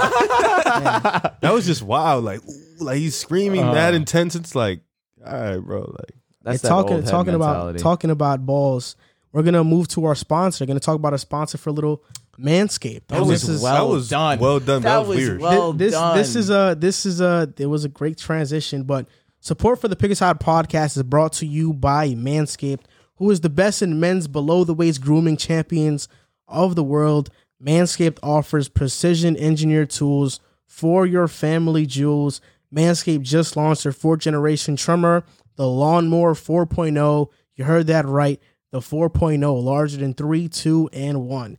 Join over 2 million men worldwide who trust Manscaped with this exclusive offer for you, which is 20% off and free worldwide shipping with the code PICKASIDE at manscaped.com. So imagine shaving with a sleek, well designed, and optimized trimmer that, that makes your shaving time your favorite time in the bathroom. I, I've tried Manscaped before. It's waterproof, so you can shave in the bathroom, you can shave outside. It doesn't matter. It's not going to break down because it is waterproof. It has a safeguard trimmer and and skin safe technology, so you don't get hurt while you're cutting down there. And it also has a light, so you know where you're cutting as well. It has a 4000K LED spotlight, and it also allows you to change the blades on it as well. This is an excellent device. You can sh- you can use this on your face, on your body, anywhere you want. Obviously, it's designed for below the waist grooming, but you can use this in whichever way that you choose. So with 20 per, you can get 20% off and free shipping with the code pick aside at manscaped.com. Your balls will thank you. and just to let you guys know again, 20% off and free shipping with the code pick aside at manscaped.com. That's 20% off with free shipping at manscaped.com. Use the code pick aside and unlock your confidence and always use the right tools for the job with Manscaped. So that was a great segue into that. Uh, That actually was Absolutely. well Into that played. Adam roll. Well played. Flawless. yeah, shout out, shout out to uh, Riv for No, no, bringing no, out Shout out no, to no, no, KG. For bringing it up. KG. KG. Don't shout me out for that. I gotta because you brought it up. You know, I KG. you guys knew it about it. I had no clue about It was on that. Twitter the other day. I can't know. And the guy it. not even on Twitter is telling us. Well, because you know I I watch all of that stuff. Yeah, so no, of when I seen it, I was just Oh, like, got- I'm hell? tuning in now. Now tuning in 85 South Show is actually really funny. the NBA draft lottery. Now we're going to talk about that right now. We're going to talk. many About, questions. we're going to talk about the winners and losers of the NBA draft lottery. And instead of just making it all one segment, let's talk about the teams that won first. Obviously, the Detroit Pistons. They won the draft lottery because they got the number one pick, which I think we're all expecting it to be Cade Cunningham. They got one interview, and that's Cade. I'd be surprised if it's anybody else because Cade Cunningham is a generational talent. But Troy Weaver, the GM, did say that they're going to think about trading the pick as well. They're going to look at every single available option. Obviously, I think that's cap. But what do you think about the Detroit Pistons g- drafting Cade Cunningham pretty much and getting that number one pick? What do you see for their future? So wait, well, you just going through every pick and we're just gonna chop it up? Not every Nah. pick, just the ones that I think are. Uh, All right. Um. The Well, best. for starters, congratulations to Detroit. They're getting a generational talent.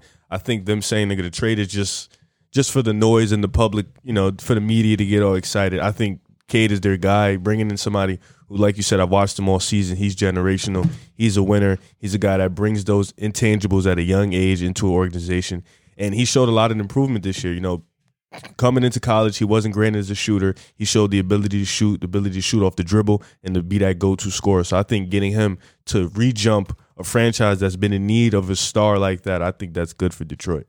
Oh no, I love. I, I'm so happy for Detroit, especially because they need something to to put fans in To those seats. for. Exactly. I mean, right now the Pistons have been sorry. You you look at Blake Griffin, who really didn't even give full blown effort to the city of, of Detroit when he was there. Hadn't dunked in a year and a half of being there, even though he made an All Star squad with I think Detroit. he put them on their back one year. One year he he 100% did. He was an all-star that season. He was really good, but the the year after, he basically quit on them. Uh and then ever since they've just been sorry. You look at their draft uh their draft boards the last few years, they haven't drafted a player the last 4 years to average over 10 points, which is kind of crazy to think about.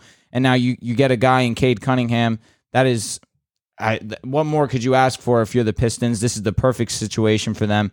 And you just need you need fans in those seats. You you need to give the fans something to root for, especially with a franchise that has a history that the Pistons do. So it, it should be it should be very interesting to see what Cade does over in Detroit. the Pistons finally did something worthwhile, finally had a successful season. Yes, they have been a 500 team for the past couple of years, but they have been that team that has been stuck in mediocrity. With Stan Van Gundy, they tried to win with Blake Griffin and Andre Drummond, and that didn't turn out well at all. They were the eighth seed at best. Cade Cunningham is a franchise changing player. He averaged 26 and 4 in college, shot 44% from the field and 40% from three. He's a 6'8 point guard. And last year, I mean, not even last year, but to begin the season, if you were to ask me, do the Pistons need a point guard? I would have said no because they had Killian Hayes. But Killian Hayes had a really bad rookie year for a majority of reasons. But but but the the fact is he didn't have a good rookie year. And Cade Cunningham is positionless. Now they have a good young core of Cade, Killian, Saddiq Bey, Jerami Grant, Isaiah Stewart. Frank Jackson is there, who also was really good last year. Uh, Diallo. Sekou Doom Doom Doom Doumbouya, yeah. him. I mean, they have some young talent, and people love to laugh at Detroit. And right now, I see a lot of jokes on NBA Twitter about how Cade, Cade Cunningham's career is over before it even started. But hmm. listen, I don't That think is so. that's foul. Detroit right now, this offseason, they're not going to have a lot of cap space. But next year, they are going to have it because Blake Griffin's contract will finally be off the books and they won't have to pay him anymore. And they can sign some guys around Cade and really, really make this team, they can really fill out this team around Cade. A player like Cade, you give him talent, you're going to be a playoff team. That's how I good. That's how good I think he's going to be. And now I also think Dwane Casey doesn't get enough credit really for being coach. really good at developing young players. Look at Toronto, VanVleet, Siakam, OG, all developed under Dwane Casey, Jonas Valanciunas, Kyle Lowry, DeMar DeRozan. DeMar DeRozan was a project coming out of college. He developed into a really fine player. Kyle Lowry revived his career with Toronto. Dwane Casey is a really good coach, and I can't wait to see what he does with Cade and with the young players on this roster. Yeah, I agree. I think you know people. I think I think Detroit is in need of a guy like Cade, you know, to restart and re-jump the franchise. And like you said, they got Jerami Grant. He's still a young, fine piece. He's a really good player. Saddiq Bey, he showed out last year. He was really good. They got guys like Isaiah Stewart who came, bloomed late. Killian Hayes, you know, he dealt with a lot of injuries last year. I think he still is going to be a really good player. You know, he's still young. He, his IQ is very high. He just has to get it going. You know, so I think they have a lot of young talent, and like you said, getting Blake Griffin contract up next year. This year's free agency isn't is weak anyways. So letting your guys develop for another year, then getting ready for that next free agency. Maybe you make a push with those young guys. Guys are gonna look at Cade and be like, all right, this is a young guy. I maybe want to play for. You get some good, proven, maybe low tier all stars or high caliber players in there, and then you get yourself back in the picture. You know, Detroit is in need of that. It's a great city. They need a Detroit has a long history of being a great team, and they need a guy like Cade to definitely fulfill that role. The great thing about free agency classes that have star talent at the top is that a lot of those mid tier guys get forgotten about. Yep. And now it allows teams like Detroit to scoop them up for a lower price. Yep. Free agent classes like what we're about to have this over- it's offseason the with DeMar overpay moment. DeRozan, they're going to get overpaid. Lowry's going to get overpaid. All these guys will get overpaid because they're at the top of the class. So it's good that the Pistons are passing on this free agency and they're going to have money next year. Overpay period. No, for sure. I mean, uh, you guys mentioned it all. I mean, I'm not going to say that the Pistons' time is next year, and I'm not saying that you guys are saying that either. Obviously, I think this that this is a project for a f- four or five year period. You get a guy like Cade. Now, this is where you guys where the the Pistons should actually start to to trend towards trying to make the playoffs. Uh, but no, for sure, you guys named uh, Saddiq Bey for sure. Uh, Killian Hayes, we'll see how that that works out. He definitely was injured a good portion of the season. Uh, he he's young, so I'm not gonna I'm I'm gonna give him the benefit of the doubt. Du- Doumbouya, right? Doumbouya. Doumbouya. Doumbouya was firm. I just look at this draft history and, and, and it makes me kind of sad. They had they drafted Spencer Dinwiddie, traded him away. Drafted Kentavious Caldwell Pope, traded him away. Luke Kennard, they let him walk. Bruce Brown, we see what he's doing over in, in Brooklyn. It's just they haven't caught a break, and this is the first time they finally catch one. And they hit a home run with this one. Yeah, I think so too. They are very lucky to be drafting Cade Cunningham. And the Houston Rockets, a lot of Rockets fans, of course, they wanted Cade. That was the prized possession of this draft lottery. But I think Rockets fans are just happy that their pick is not being surrendered to OKC, which is a huge win. And being the second overall pick, I think is between Jalen Green or Evan Mobley.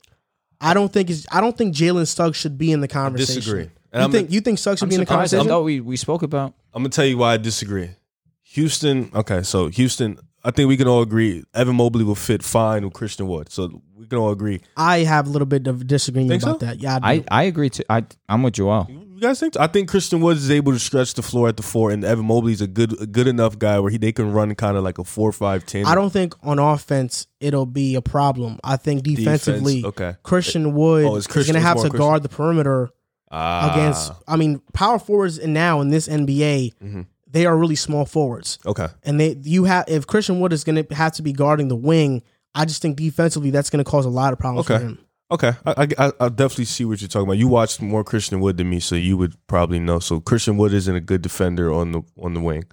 No, I mean he's six ten. I don't expect him to. He he's a and also he's a good shot blocker, but since he's skinny in frame, Mhm. he does get pushed around. He's not. Okay. I wouldn't call him a good defender. He has good I think. instincts. I think yes. I Okay. think he's average on defense. Okay. I wouldn't call him a good defender. Good though. rim protector. Yes, I would Okay. say that. All right, cool. I would So, say that. I- I- the reason why I Not say- many six ten guys can guard the wing, so it's not like you really well, can hold 'cause them. based on like his him, yeah, it makes sense. Correct. The reason why I say Suggs is because Kevin Porter Jr. is there, Mm-hmm. and we saw him throughout the season for Houston become that lightning scorer that they needed. And with their point guard spot being John Wall's there, I don't think John Wall's the obviously the future thing. I think you have. I'm not saying like you know Jalen Suggs is the immediate pick, but I'm saying you have to look in Jalen Suggs as a guy who you might pick just because you have a Kevin Porter Jr. there who's still who's only like a year or two older than Jalen Green. Mm-hmm. So you have a guy there who is a scorer, who is still young, who has a lot of potential. You need to fill that point guard spot because John Wall is not going to be there for long, and he's not your future looking forward. So I think Jalen Suggs and Jalen Green. Jalen Suggs is de- yeah, not interchangeable. I think Jalen Green is going to be the better player. Okay. But I think you have to look Better at fit. it. Yeah, I think you have to look at it and look at both guys because you do need a point guard for your future. That's why I'm not too like low on Jalen Green going too. I think for a fit wise, I think that'll be good. But nonetheless, I think Suggs. I'm sorry, yeah, Suggs. I think for fit wise, you know, I think I think Green is still the second best player in the draft, no doubt about it. Thank you, no doubt about it. But I think Jalen Suggs getting looked at at number two. I don't think that would be a bad pick for Houston, in my opinion. I don't think it's a bad pick, but it, it's kind of weird. I I feel similar to how you feel, except opposite. I feel like Kevin Porter Jr. is or could be a playmaker for the Rockets, which is why I would lean Jalen Green to get more of a scorer on the squad too. Uh, Kevin Porter showed that he can get a bucket too, but there were multiple times last season where he had over ten assists. Yeah. he, he has that ability to pass the ball, and I why I wouldn't go Mobley is because, like you mentioned, they have Christian Wood, and I feel like Christian Wood had a breakout year last year. Kelly Olynyk, when he came to the Rockets, he he played gone. he he left already, No, or he'll be gone. I, I I wouldn't be so sure about that. I mean, Kelly Olynyk when he played with the Rockets, he put up he put I up think really good to be on a numbers, winner though. I think he just wants to get paid. and I think the I Rockets. don't think Houston will pay him. who, who do they really have they're to not pay? paying anybody. Correct. Well, Eric Gordon's still there. I mean, no, they are. They're paying John, John Wall, Wall. Gordon. yeah, they're paying guys. They're paying guys. yeah. But hmm. I, I think they could. Well, we'll see. We'll see. We'll see. I don't want to really talk about that too much. So yeah, so just regardless, I feel like Jalen Green, the fact that he's such an elite offensive talent, he has great athleticism. I feel like that's just what the Rockets need right now. Another scorer, and I feel like Jalen Green is probably the second best scorer in this class. So that's probably why I'd lean Jalen. In 2010, you'd be drooling out the mouth to, to draft Mobley and pair him up with Christian Wood. But this is not 2010. We don't, you know, teams don't construct their teams around Twin Towers anymore. The last time a team tried to do it was the Pelicans with DeMarcus Cousins and Anthony Davis. It was good though. It was good for a It was stretch. that Awesome, time. It's just man. But Boogie of got course, hurt. injuries messed Yeah, it up. that was a great That time. sucked. It was a great team. Man. But t- teams don't construct their teams that way with Twin Towers anymore.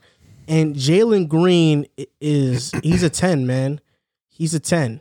Like He's what, great. What do you mean? Ten out of ten. Oh, like he's a ten Like, man. Like hell? I think he can so be. Yeah. I think he can be the best scorer in this class. And to me, he reminds me a lot of Bradley Beal. And what I like him most, the reason why I like him more than Mobley and Suggs is because he played better competition. Mm. He averaged 18 points per game, shot 46% from the field and 36% from three against NBA level competition. Granted, it was low level NBA competition, Still NBA competition. but it was NBA competition.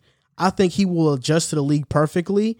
And when you're a team like Houston that doesn't have a cornerstone player yet, right. we're hoping it could be Christian Wood, but they don't have one yet. You have to go best available. You can't go with fit. When you go with fit, that's how that's how Orlando drafted Elfrid Payton with the sixth pick. That was crazy. When you go with fit, I think I don't know if he was a sixth or seventh pick. It was one of those. But when you go with fit, you make the wrong decision. Jalen Green is Bradley Beal. He has 25 points per game written all over him, and I think KPJ and him can work. I know people talk about that fit, but I think, like you said, KPJ can be that playmaker. And Jalen Green, I don't think is gonna. He can play off the ball. He can play on the ball. Right. He can play in a, a variety of different ways. I worry about Green because I don't think he'll be a good defender. I don't know if he'll give that effort on defense. Where if you're drafting Mobley, you know you're getting an elite defender. If you're drafting Suggs, You're getting you're getting a guy who is going to put effort on the defensive end. Jalen Green, well, I don't think he'll be that. But in that, with that being said, I think Jalen Green is the second best player in this draft, and Houston has picks at 23 and 24, so they have three picks in the first round. Could they get Jared Butler? You know, they could draft Jared Butler out of Baylor, and I think he can do a lot of what Suggs can do. He's not the athlete that Suggs is, but as a floor general Yeah. point guard, Jared Butler could be their future. You know, you look at guys like Sharife Cooper, even maybe they can draft a Cam Thomas, they can draft a big man and Kai Jones or Jaden Springer, Ayo, um, Ayo Dosunmu. He's more of a two. Yeah, but I mean, they- there are a lot of players in this draft that they can draft, like Tre Mann as well. Like there are a lot of That boy's players they can draft with that 23rd and 24th overall pick that I don't think they need to go fit with the second pick because at 23 and 24, you can fill in that you can fill in those holes Yep. with those picks. And they do they have a pick in the second round? They they should. They should. I'll look it up right now. Jeremiah Robinson Earl is also an option. He's a good player. He's good. Elfrid Payton was I like Villanova pick 10. guys. Villanova guys are very Yeah. smart players. I think you know a perfect draft for the Rockets would be Jalen Green, Jared Butler, and Jeremiah Robinson Earl. I think Jalen Green gives you the scoring, but Butler and Robinson Earl give you the, that defensive presence. I think at 23 and 24, you could probably pick up a project in like Brandon Boston and work on him too. You know, another guy that's a wing. They they have options, man. They have, you think Brandon Boston goes in the second round, I was thinking late first. so late first. Yeah, Like So- if- like 23, 24, you said. They could. They have an early second rounder. I'm pretty sure they can he, draft he Brandon might fall. Boston. He had a really bad freshman year, so he might fall. in this mock that Bleacher Report has, it has the Rockets going Sharife Cooper, At point guard from Auburn, 23? 23, and then Okay. 24, uh, Now, Ziaire. if they get Sharife with- and then they get Green and then Sharif, I'm perfectly fine with that. I agree. a lot of mocks have the Rockets going Mobley though. Mobley. They have him going Mobley. And Th- I, this, I this wouldn't be mock mad had, at that. had Oh, yeah. Suggs. They had oh, Suggs. they had yeah. Suggs. Oh, okay. Interesting. And I mean, then the I- 24, they have Ziaire Williams. I think it's between Mobley and Green personally. Ziaire goes all the way to 24. yeah, that's what that's what they're saying here. I really think it's, it's between Green and Mobley, and there are pros and cons to each situation. Right. I personally would just go Green because And just figure it out. Houston needs scores. I mean, John Wall, you can't count on him because he's always injured. And KPJ, although I like him, he played well. He had a lot of off the court issues. That's true. And can you really rely on KP? Are you really not going to draft Jalen Green because you think KPJ is your your your future Mm. as the scorer? I wouldn't be too sure about that. If, if we're NBA is a business, NBA teams are a business. If you're a business based on KPJ's history as a player, Green. are you gonna say no? I he's untouchable. I can't you know try to make him sad. I gotta you know appease him. No, like he hasn't proven he can be reliable to this point. So I would go Jalen Green because of that. Mm. But you know I think Jalen Green is Bradley Beal pro comparison. I think Evan Mobley is AD or Chris Bosh. I see a lot of Chris Bosh in him though. Sneaky. Calling him AD is high praise. Defensively. I mean Yeah. I see he's it. that good defensively. But offensively, do you think he could? Bosh. he- okay, so you're saying defensively, He reminds has a soft AD. touch around the rim. You don't see that a, a lot with young guys like that. So you don't think he he's Gobert? That'd be rude to No, to no, Mobley. he has an offensive game, okay, like a really good offensive game. I think Okay. his offensive game is already more advanced than Gobert. nice. Okay, I do you would- think similar to Ayton? Would you say better defensively? I would say coming out of college, he's similar to Marvin Bagley. I wouldn't be happy with that right now. In terms of um, body, though, and the way he moves, I can see why he says that. Marvin Bagley's a very agile big. He just No, has. but this dude Mobley looks pretty big. He's seven feet. Yeah, I mean, like stocky wise. and not only that, but he led his team in the, in the, in the tournament far. Him and They his, were not projected to go him far. and his brother.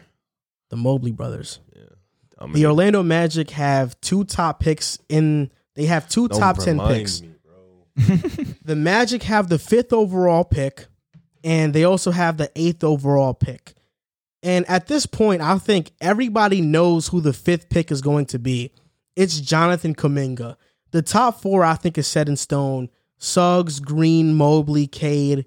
That fifth is, I think, is going to be the fifth pick and the first pick. I think are the most easiest ones to predict. Cade and Kuminga. You know what's crazy that you say that? I saw a mock that had Scotty going five. That had Scotty going five.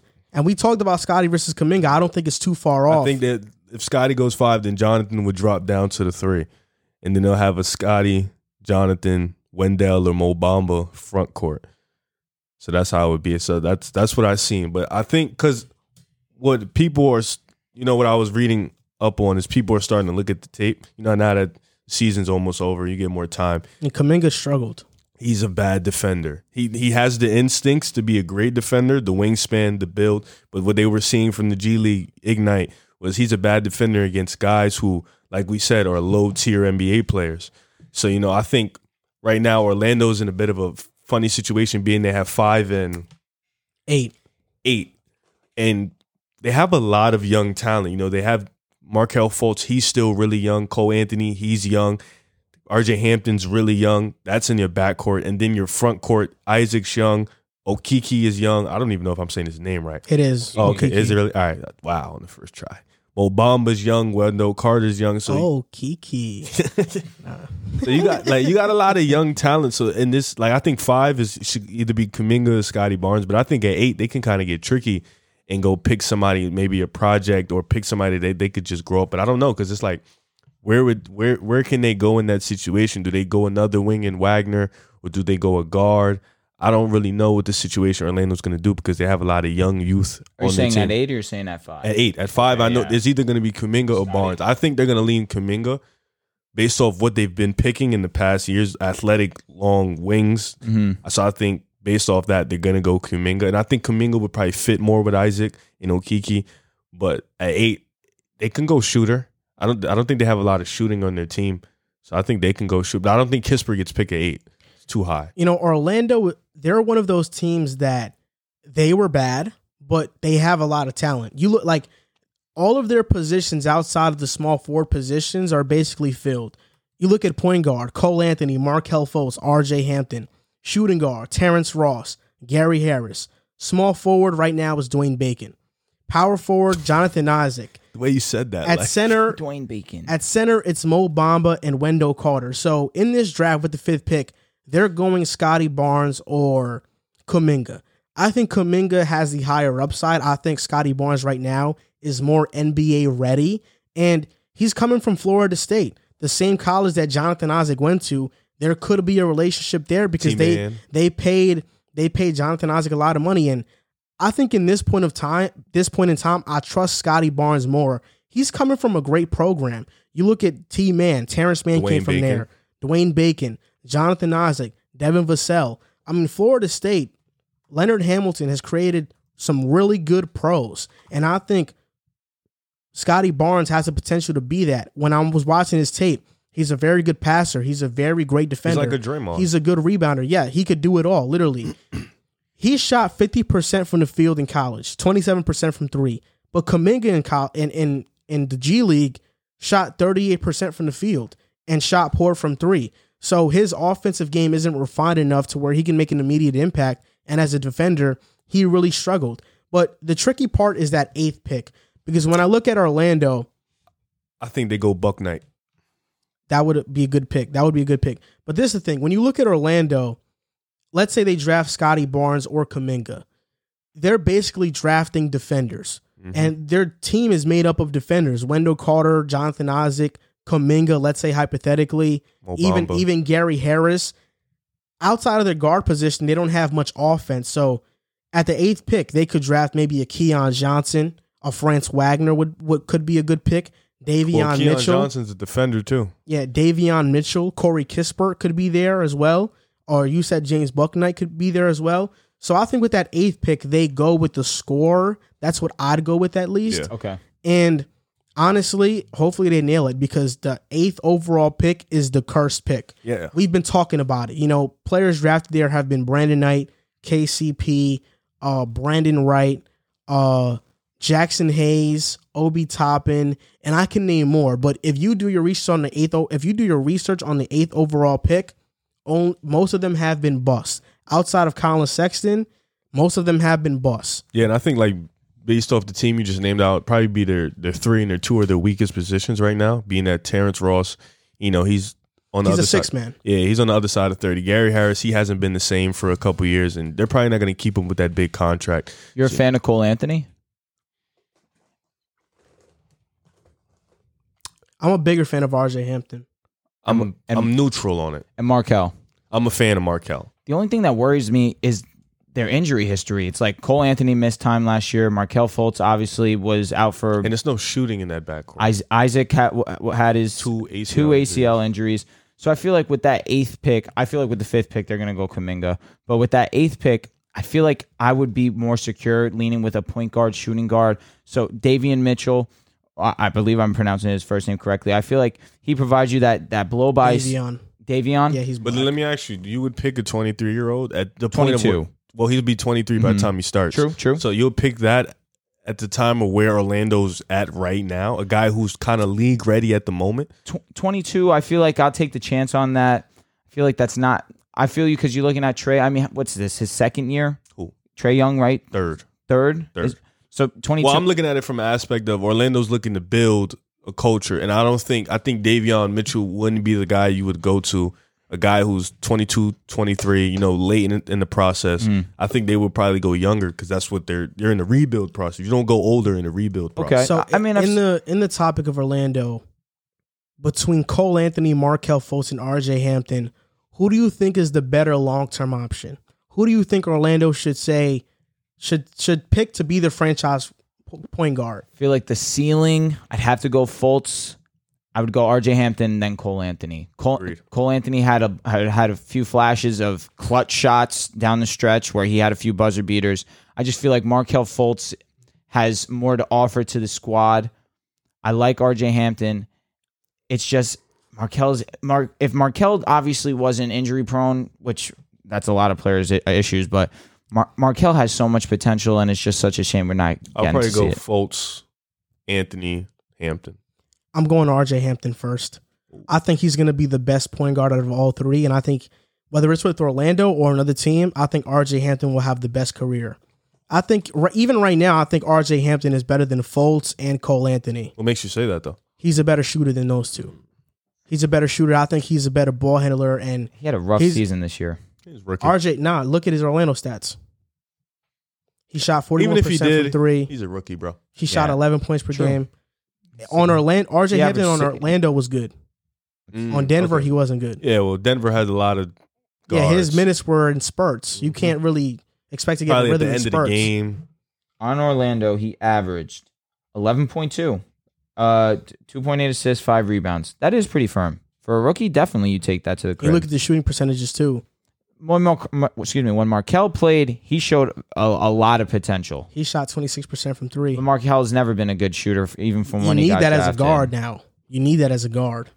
You really need that as a guard. Or you need something to compensate. And for Cole that. Anthony shot thirty nine percent from the field. Mhm. No, he's an ineffi- he's a volume scorer. He's inefficient.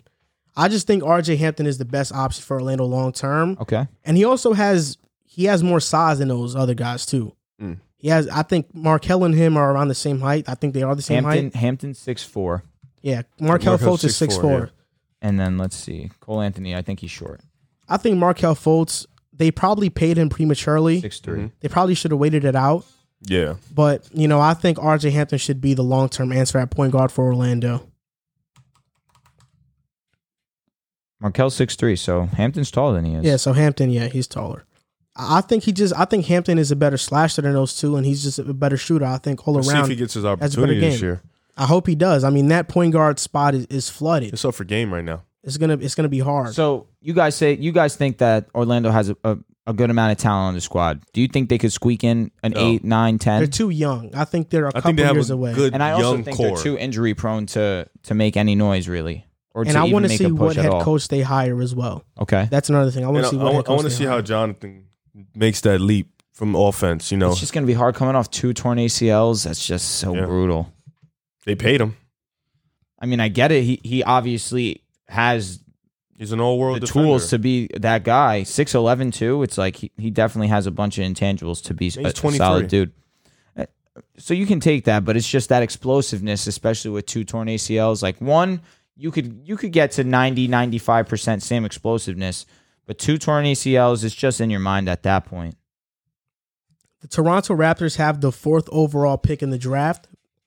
We found that out yesterday in the draft lottery, and I think you know the the top three picks. I think will be Cade, Mobley, Jalen Green. I'm not sure who's going to go two and three, but at four, I think it's a no brainer pick for Toronto. I, I think it's Jalen Suggs, and not only because I think he's the best available player left, but also they're Toronto is probably going to lose Kyle Lowry. They're going to lose their floor general point guard. And Jalen Suggs is that floor general point guard, in my opinion. He's a great passer. He's a good slasher. He can get to the rim. He's a great defender. I mean, they could realistically, what they're losing in Kyle Lowry, they can gain back with Jalen Suggs. And I think he'll be really good for them. You could make an argument for Kuminga because I think Tor- I believe in Toronto to develop Kuminga. But you look at Toronto, they're, they're not lacking wings. They already Agreed. have OG Anunoby. They already have Pascal Siakam. I don't think they need a wing. Right now, they need a floor general point guard, and I think that's Jalen Suggs. I think the fourth pick should be Jalen Suggs, and it would be a great pick for them. I think if you know, I, I know Toronto fans was praying for Cade, and I believe if Cade got on this team, they would have made the playoffs 100. percent I think Fred VanVleet, OG Anunoby taking that leap this year, and he's going to keep continue to improve. Pascal, Especially with a floor general point guard. Pascal Siakam, you know, Bennett, he was going to benefit. I think this team is really, really, really good and has a lot of youth. And I think this team just needs a guy that kind of can bring it all together and gel. And with Kyle Lowry leaving, like he said, it's no better position than to just put Suggs in that spot. You know, playing for Gonzaga, you kind of have that chip on your shoulder and you kind of have that way about you where you just know what winning basketball feels like.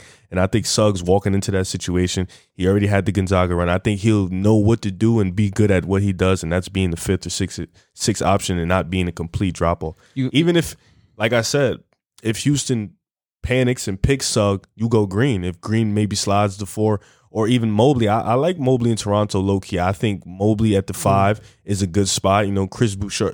I think he's not under contract. I think he'll be free agency. You get Mobley No, at the he, five. he's gonna He's under contract. he's gonna be uh, on Toronto next year. Okay, so even then, you still get Mobley at the five. I think that's a good pick. So I think I think Toronto, whether whoever drops, I think Suggs should be their number one option because they need a one because Kyle Lowry's probably not going to come back.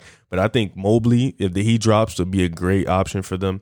Jalen Green too. Mobley would be the dream scenario. I mean, Toronto right now have they have no center, and Siakam, he's played with good centers before. He's a four, more. He's like a four three hybrid. Yeah, He can guard players, so that's not a problem. Their defense is going to be great.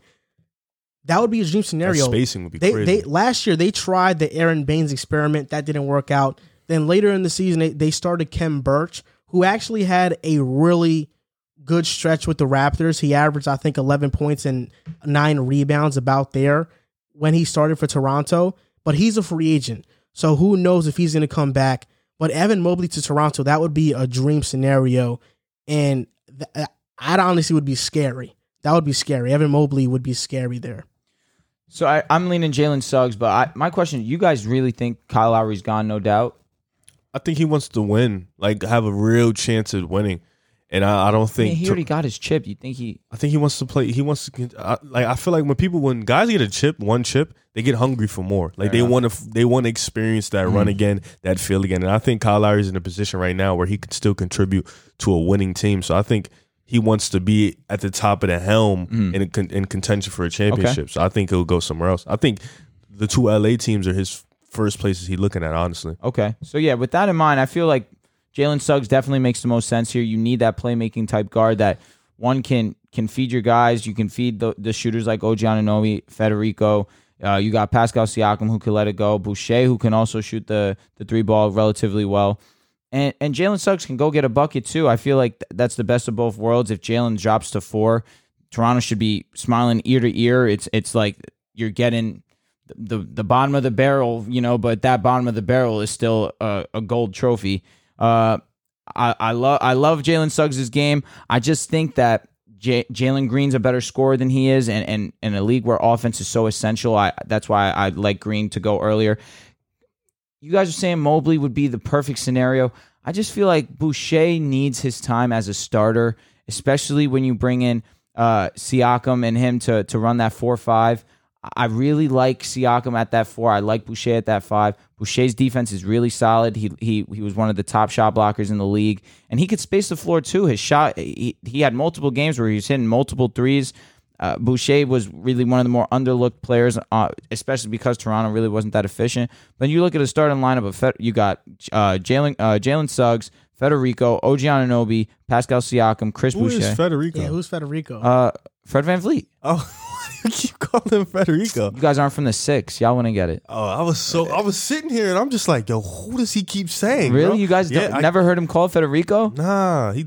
I was just sitting here thinking like, you, Uh-huh. it must be yeah, I some don't new know. guy. Who, I, you were I, talking don't, I about. don't know who you were talking I about. was, I Uh-huh. was gonna ask you. but I thought you would just mess his name. All up. good, all You good. said Wait, it you twice. think you think Chris Boucher is a good defender? Yeah, I don't think I he said is. shot blocker. He's a good shot blocker. He said shot blocker. Uh, I don't know. I, He's I don't. 27, right? I wouldn't like Chris Boucher at that five. I mean, you don't have to start Mobley at the five though right away. okay.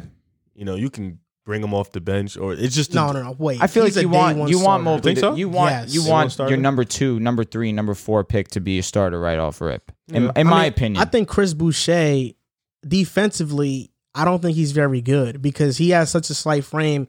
He has the frame of a of a guy who just came into the NBA.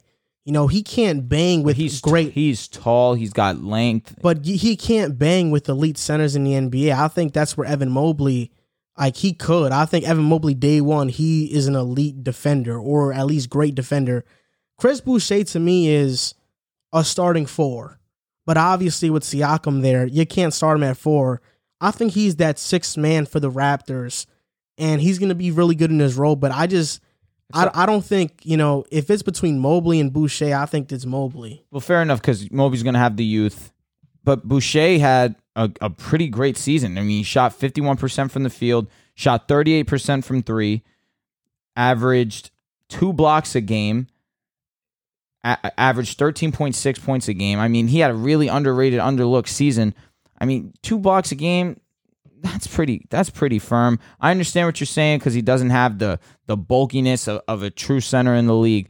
But being over seven feet tall, excuse me, he's not really seven feet. Tall. He's he's only six ten. So Boucher. look at these stats. Last this past season, the Raptors were the second worst defensive rebounding team in the NBA. Mhm. They were even worse when Boucher was on the court. Yeah, Boucher's not a great rebounder for his eyes, And d- rebounding is a part of defense. no doubt. So, you know, if you want a center, you can't have Boucher out there because you need a guy who can grab rebounds, or else you're going to give a lot of teams second chance opportunities. Fair enough. He's a good shot blocker, no doubt, but there are a lot of players who can block shots but aren't good defenders, you know? Mhm. So Listen, I just think I said he was a good shot blocker. I'm not going all in on his defense, but you're 100% right. That rebounds lacking uh, in his game definitely takes him down and would be a question mark to start him at the center. I just feel like his offense is what makes him stand out so much. Especially you're not really paying him much any any ti- anyways. So I feel like I'd rather go the point guard route, especially if you're you're you're planning on losing y- your your franchise point guard who's been there for years. So I feel like that's why I would lean Suggs, even if Mobley's there. Uh, but I understand where you guys are coming from for sure. so what do you think, Riv? Let let's just say their pick is between Jalen Suggs and Jonathan Okay. Kuminga. Who would you go with? Suggs Easily, no doubt about it. with Anubi there. Anobi, damn, I'm probably Ananobi. and Anobi. I'm just OG with OG, triple OG with him there and Pascal there. I don't even see a scenario where Kuminga goes there. I think those two guys, you know, Pascal being 26, OG still being really young. I don't even think Kuminga would go in there. And granted, Toronto has a really great developing team, but I just think you go Suggs. Now I have a question. Weren't you contemplating Scotty and Kuminga for that fifth pick? I don't think Yeah. Scotty goes there either though. I- So I, Toronto. agree, but I think- could have swore think- that you said that you were leaning. I, for Orlando, yeah, I think Scotty is more ahead than Kuminga right now, but Kuminga just has that potential okay, I'm with to you where there. he can it's be popping. I'm with like, you. eye he, he popping. can be mm-hmm. Paul George Definitely. like. Yeah, I'm with you. So, you know, if, if you're trusting your developmental team to develop a player like that, Which Toronto they- has a they- history of. Yeah, they could go Kuminga. You know, but if it's between Green, Mobley, and Suggs, which I don't think it's gonna be, I you know, I really don't see a scenario where Mobley or Green are there at four. I I, agree. don't see one. Hmm. but let's just say they have to pick between one of those three. I think it's Mobley. Toronto? Yeah, I think Yeah. you know they already have scores. They need that elite defensive presence, and Mobley can also. He, I think he's a he's a career twenty and ten guy. Like that's what I think his ceiling is. Okay. Mobley is that good.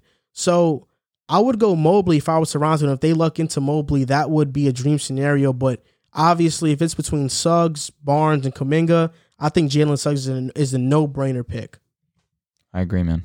OKC oh, fell boy. out of the top four, Unfortunate. and Is it? I'm listen. I'm rooting for OKC. this NBA draft was about the top five prospects Cade, Jalen Green, Suggs, Kuminga, and Mobley. OKC Thunder fans were hoping at a chance to get one of these guys at least, and it turns out they're going to get the sixth overall pick, which is just outside of that top five. Right now, they have Scotty Barnes being mocked to OKC, and this just goes to show you that tanking doesn't work in the NBA anymore. You can be a horrible team, but I think they, what they fixed the odds now. yeah, the top the three worst the team the three teams with the worst record Have have the the same- same odds at the number one pick. It's 14 percent. Wow. So tanking, I think, has been proven not to be that effective. OKC fell out of that top five. And a lot of Thunder fans were not only contemplating getting Cade or a top three pick, they were contemplating getting Rockets, Houston's pick yep. and then having two of these top five prospects. And now that's not going to happen. So at the six overall pick, I personally don't think they can trade up. I, I don't. Detroit is not trading trading down. They're Hell, they're, they're, drafting. They're, Cade. locked in. You look at Houston; they need a Let me franchise. ask you a question. Does Kemba and the sixth pick work for Toronto? no, You don't No. think so? no, no. I think that would probably be the only one. I don't think Kemba has value right now. Mm. I don't think so. Okay. I don't think so. You look at Houston; they need a franchise-changing player, and that's going to be there at three. You look at Cleveland. Uh, maybe like that's a possibility, but if Green is there or Mobley, Cleveland's at three. three. Especially if Cleveland can get Mobley, I don't think they trade out of that pick because they need a, a center back. Even though they have Jarrett Allen, I don't see all star in Jarrett Allen. I see really solid player. I see star in Mobley. Yeah. Then you look at Toronto. Does Toronto want to drop down to six and then and then draft a Kuminga or Scotty Barnes? They already have forwards, so I think Suggs makes perfect sense. Which means five. And five, and at five, you're basically drafting the same player, Kuminga or Scotty Barnes. And even then, I don't know if Orlando moves out of that pick mm. because they have the eighth overall pick.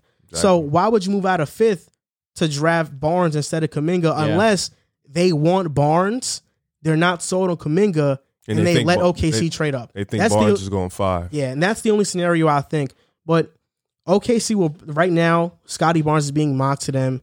And I like the move. You know, I, I don't think this is the worst thing in the world because I think Kuminga is more of a project than Scotty Barnes. And Scotty Barnes right now does more things better than Kuminga. He's a better defender. He's a better passer. Kuminga's a better rebounder and a better scorer, you could say. But Scotty Barnes is not a bad scorer. And what I like about him is that he picks his spots.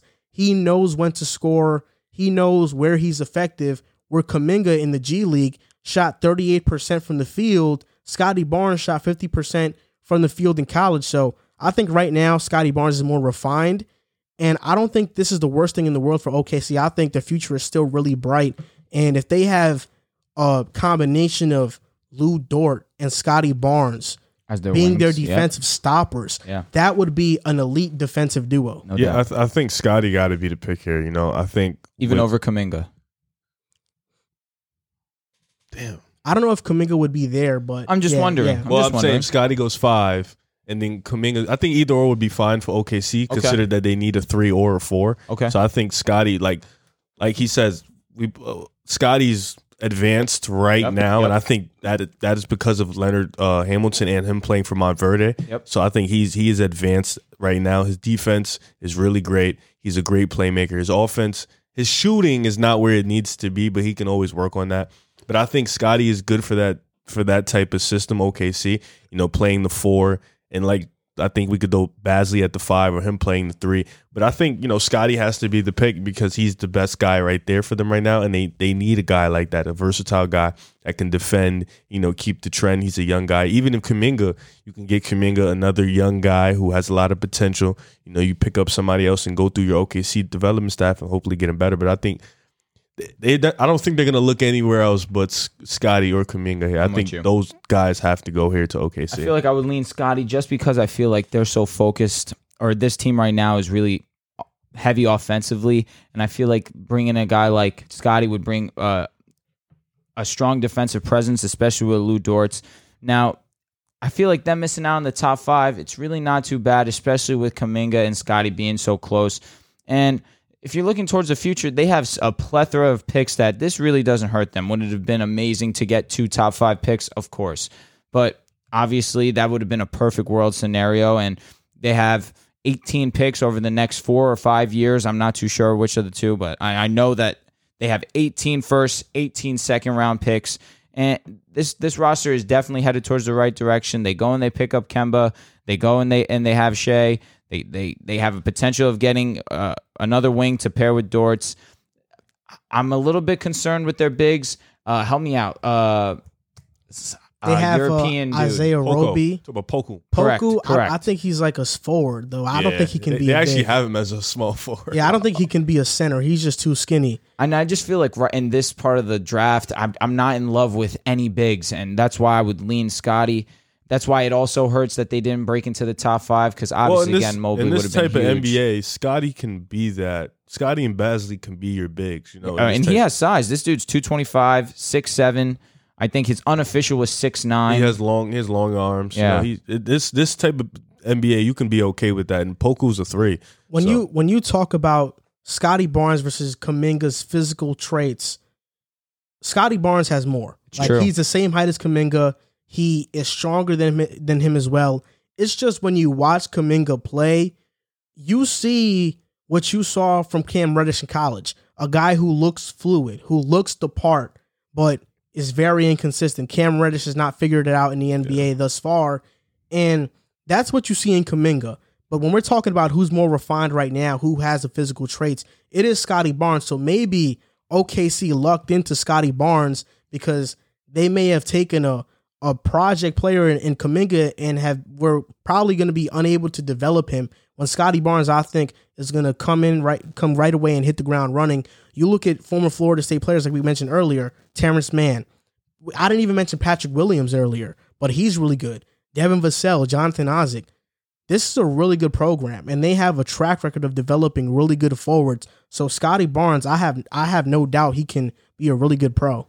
And it's not like any, anyone's expecting anything of OKC next season too. So it's they can take their time with this rebuild. They they obviously have put themselves in a position where they have such a plethora of picks that they're trying to build a, a obviously you're never going to come across a Durant, Harden and Russell probably ever again in their lives, but you can build a team that could still be a contender especially with the amount of picks they have. So it's not the end of the world that they're not breaking into the top 5. And they have the 16th overall pick too.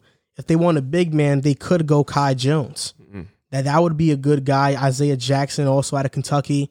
Jeremiah Robinson Earl in this modern NBA could be You said a small five. Yeah, they have the 16. So pick. would it be the craziest thing if we saw six and and you said 16 Mm-hmm. packaged together to see if they could try and move up if they really wanted to go get Evan Mobley? Let's think say they'll have to throw in more things. so. Let's say Green goes two.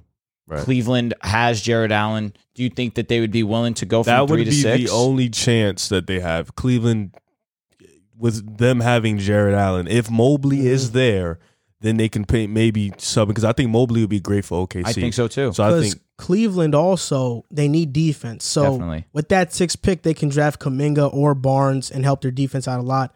Because I think Kevin Love is probably gone this year, so Yeah. Barnes will be okay. I think they'll be okay with Barnes. So maybe Cleveland, you could probably And that'd be package a nice core. You get Sexton, Garland, uh, you Barnes, bring in Okoro. Correct, correct. Allen, that would be that wouldn't be bad. I don't hate I it. actually like Yeah. that five. right? And you get the 16th pick overall if you're Cleveland too. Maybe you hit on one of those, even though Nice you thinking.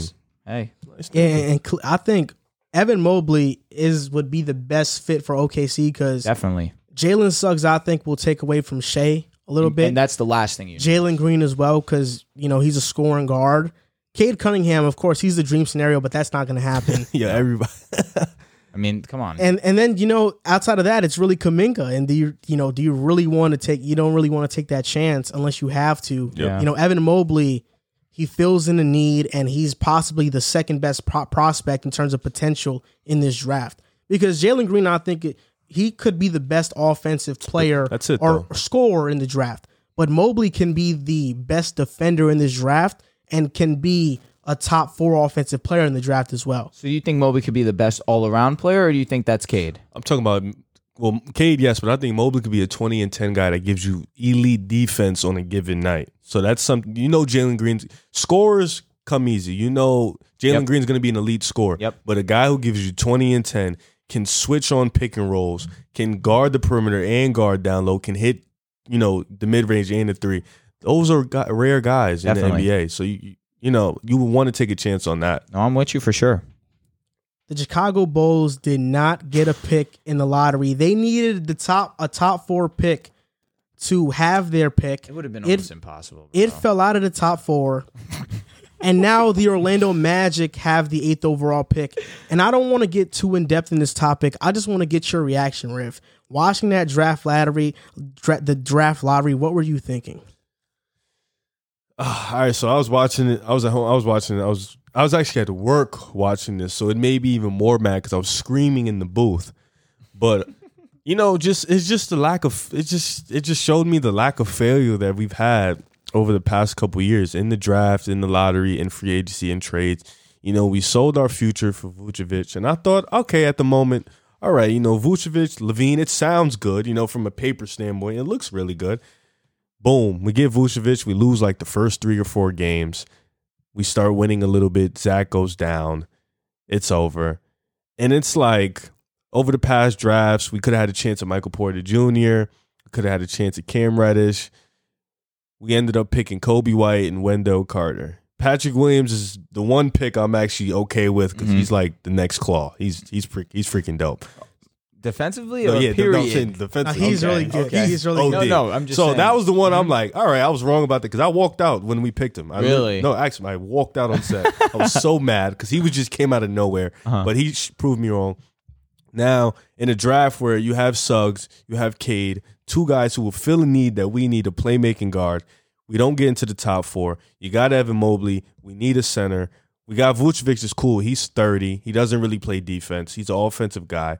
Lauri hasn't panned out to be what we expect him to be. Unfortunate. Yeah, so it's like it's we're in a situation where it's like it's just really sad because our fans are embarrassing Michael Jordan, the statue that's outside. We're embarrassing United Center, and we haven't been good in a really long time. And I'm like literally this close from dropping this team. You got to be. You, you got to chill on your boys. I mean, you just had. A, I wouldn't We say just what? just. We just what? We just say what? Just, but Jimmy Well, what? Butler. That was five years ago. All right, bro, come on. As a, you got a whole lifetime of this. No, I'm sick of whole this, bro. I went from a D Rose MVP, him getting hurt. Yeah, man. That, that was that, that sucked. And then now we're in a we was in a Jimmy Butler era. Uh-huh. I'm a little more optimistic on the Bulls than you are. It's Truthfully, because you've seen rings.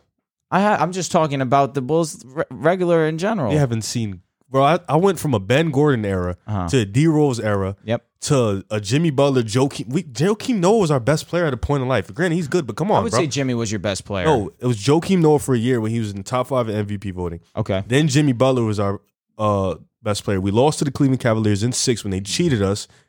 In game four at home, when they gave LeBron a timeout when he didn't have a timeout, he hits the big game winner. We're Mm. done after that. We don't make the playoffs. We trade D Rose to them. The the the the And- home we uh-huh. trade the, the city to them basically Yep, that correct, was our city. correct. We got Rondo. He gets hurt. We lose to Boston, and we haven't been the same ever since. We trade So Jimmy. what's this era right now? this is the, The Zach Kobe, LaVine. the Zach LaVine era, and it sucks.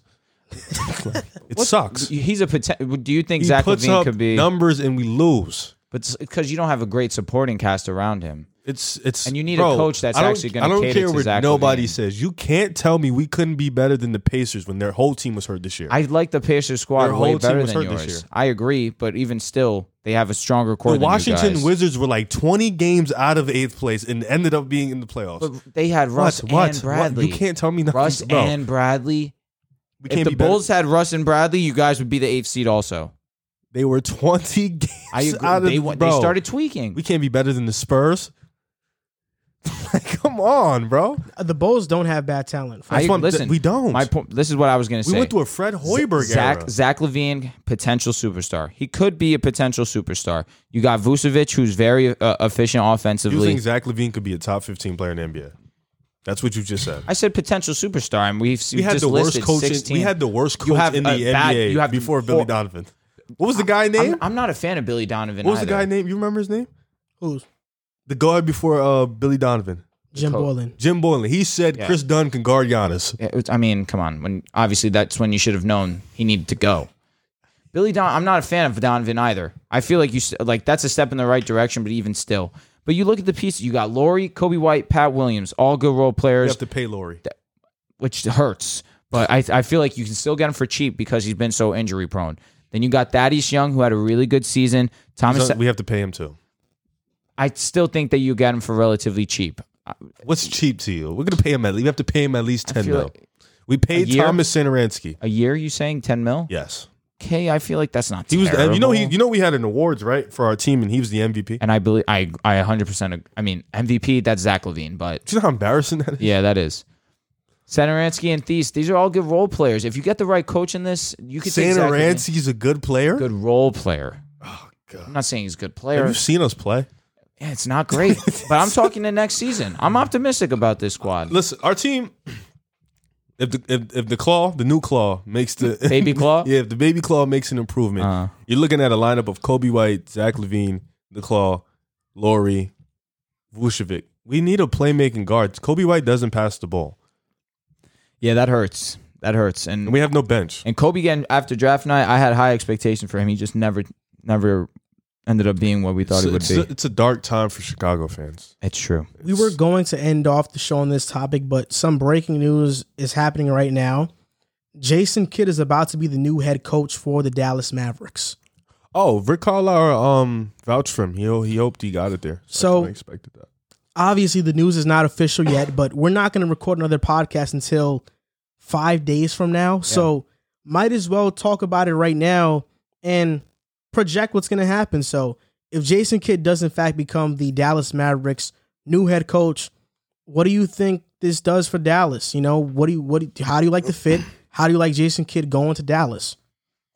Well, I, uh, I'm shocked. I mean, the fit.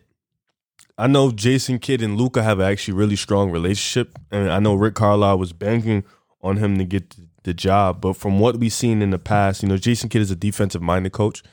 I believe he has a ring with you guys. yeah, He's he was. He's assistant. been Yeah, our as an assistant, assistant, for the last does. two Yeah, so he he he actually was one of the defensive coaches for you guys, having one of the best defenses in the NBA. we So- had the best defense. Yeah, pardon me, you had the best. I, I didn't know the exact number. As I said, one All of good. the best. Um, but yeah, so I, from what I've known from in the past, Milwaukee was one of the best defensive Correct. teams Correct. in the league. He liked MCW a lot as a player. So from what I've seen, he's gonna bring defense to this team, and that's this is a team who high powered as they are offensively, they're not that good defensively. So that, he's gonna bring the defense, but really, what the teams that he's had uh, in the past, they have the personnel to play defense. I'm not 100% sure Dallas has the personnel to play elite defense. I agree. I, know Dorian Finney Smith is a really good defender, but Maxi Kleber, from what I've seen, is a bit of a cone to certain players. Mm-hmm. You know, Porzingis isn't a great defender. Luka, he he gives it his effort on defense. But people still hunt for him. You know, Jalen Brunson's a good defender, but he's small, so you don't know about that. Tim Hardaway Jr. is not that good of a defender. So it's about the personnel, but I think bringing in a coach, you know, that's the first step, and I think they've got their guy and bringing in the defensive coach. I think you don't need an offensive coach when you have a guy as smart as Luka on the team. So bringing in Jason Kidd, I think it's a good move so far. But it's about the personnel, and they need personnel to play elite defense. I'm wishing the best for Jason Kidd. Hopefully, he turns around his coaching career with the Dallas Mavericks. But to this point, I can't say anything but that he's been a failure as a head coach with Brooklyn. They created a super team.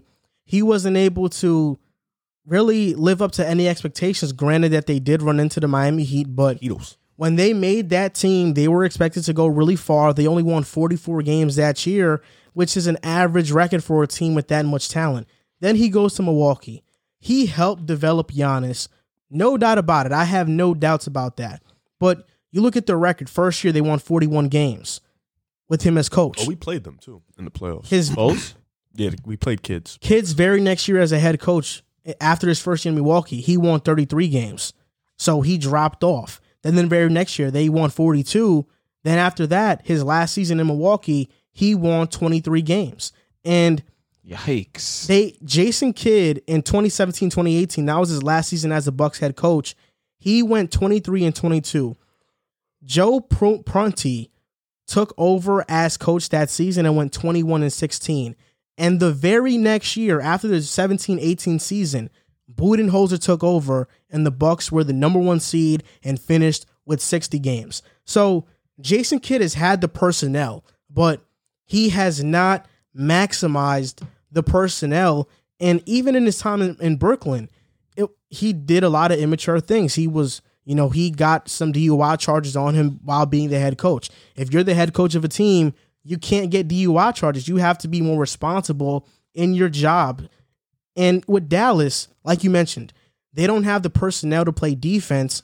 And I think he can help Luka, but at the same time, I think Luka's already an established player. There are very few holes in his game. I would have liked to see I would I would have liked to seen a coach hire that is going to maximize the roster either on offense or defense. Offensively, it would have been Mike D'Antoni.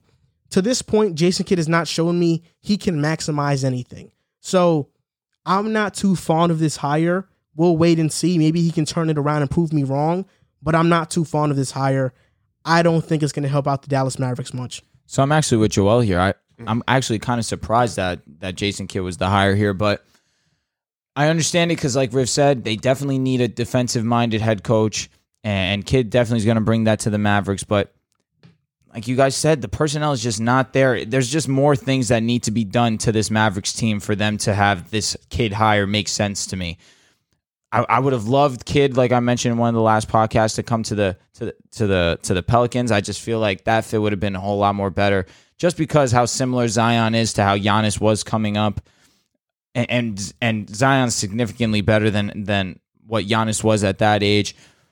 And, and like you mentioned, Kidd has just not done it as a head coach. He he hasn't has he even made the playoffs as a head coach with the Nets? I think with the super team. With team. the Nets and the Bucks, he didn't make the playoffs. with the- so for, with forty one, But as a head coach, he's under 500. has he ha, has he won a playoff series? Yeah, he has. Yes, yes. Okay, He beat Toronto. with the Nets, With he the won Nets, a playoff yeah. series. But all I think with the Nets, nah, it wasn't with him. It wasn't when they got upset about Chicago with Nate Robinson. He wasn't the coach that No, time it was the they beat Toronto. and lost to Miami. yes. Yeah. I just feel like with with Luka, with KP, Tim Hardaway, I just would have liked a, a, a coach that was more focused on offense, especially because of how offensive heavy they are. I'd understand wanting to get a defensive minded coach, especially when you know they're definitely lacking on that end. But why not just go all in on offense? We're seeing Atlanta go all in, honing in on offense, and it, it's taken them this far. Of course, they have the talent and the personnel to do it, and they're playing relatively well on defense. Our, our comment section was killing us, saying that we we disrespected Atlanta's defense, and they're they're top five defense in this Yeah, playoffs. talk about their top five defense because they played Yeah, no exactly. disrespect, but the a Knicks were horrible horrible. offense. That's a fact. Uh, 76ers really weren't that efficient offensively either. Yeah. Yeah, so- that's true. I mean, you're right. But the, the reason I really don't like this hire is because Kidd has not proven anywhere he can be good That's as a, head fact. coach. Correct. This is a hire strictly on resume alone. And not even resume as a coach, but resume as a player. Correct. Because it's Jason Kidd, because he's an all-time great point guard, they feel like he can develop Luka. But Luka is on his way to becoming an all-time great player. He doesn't need to be developed. He needs a coach that is good at coaching. and with you. Jason Kidd is not that to me. He just isn't. And if you remember, those Bucks teams, when they made the playoffs, they were a first round exit before Budenholzer got there. I mean, the talent they had back then, they had Giannis, they had Bledsoe, they had Brogdon, they had Middleton, and they lost to a Boston Celtics team in the first round in seven games with no Kyrie. That was when Tatum was a rookie and Rozier went off against Milwaukee. Like Milwaukee before Budenholzer was a first round exit. So say what you want to say about Budenholzer, but at least he's brought some relevance to Milwaukee. Jason Kidd, you can you can credit him for developing Giannis, but then again, Giannis, he put in the work himself in the gym. No doubt. He was getting better himself. I just don't think the Mavericks need a de- developmental coach. I think they need a coach that is great at schematics. I don't think that's Jason Kidd. And I think this is an out of touch move by Mark Cuban. And it's just showing how dysfunctional this Mavericks organization seems at the moment because I don't think this was the right hire. I wish it would have been Chauncey Billups. That would Chauncey Billups, Mike D'Antoni, even Becky Hammon. I would have liked somebody else, not Jason Kidd. We've already seen him. He got his shot. He wasn't good.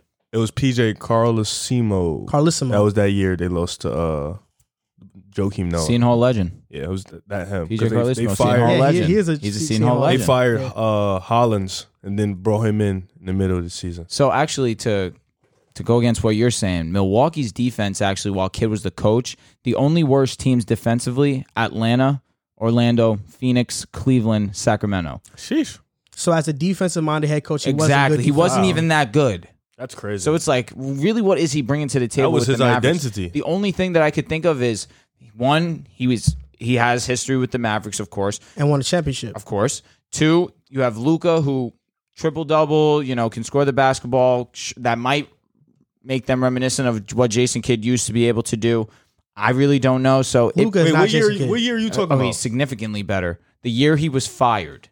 Oh, because the year they made the playoffs, they were fourth in defensive rating. Okay. So when they make the when their defense is there, they make the playoffs. Yeah, it makes All right, sense. It makes sense. I, I just don't think Boy. this was a good move. Yeah, it really it was questionable. we'll to see say who the, least. Mavericks sign for agency to try to make this roster better. But if they wanted to make Luka happy, I guess if since he has a good relationship with James Kidd, I'm not sure if he does or not. But if he does, I guess this was the right move to try and appease Luka. I just think they're trying to please him too much instead of trying to win. I don't I don't mind trying to please Luka too much, especially when you're trying to keep him and there's rumors of him Yeah, wanting but out. sometimes pleasing your superstar isn't the best move.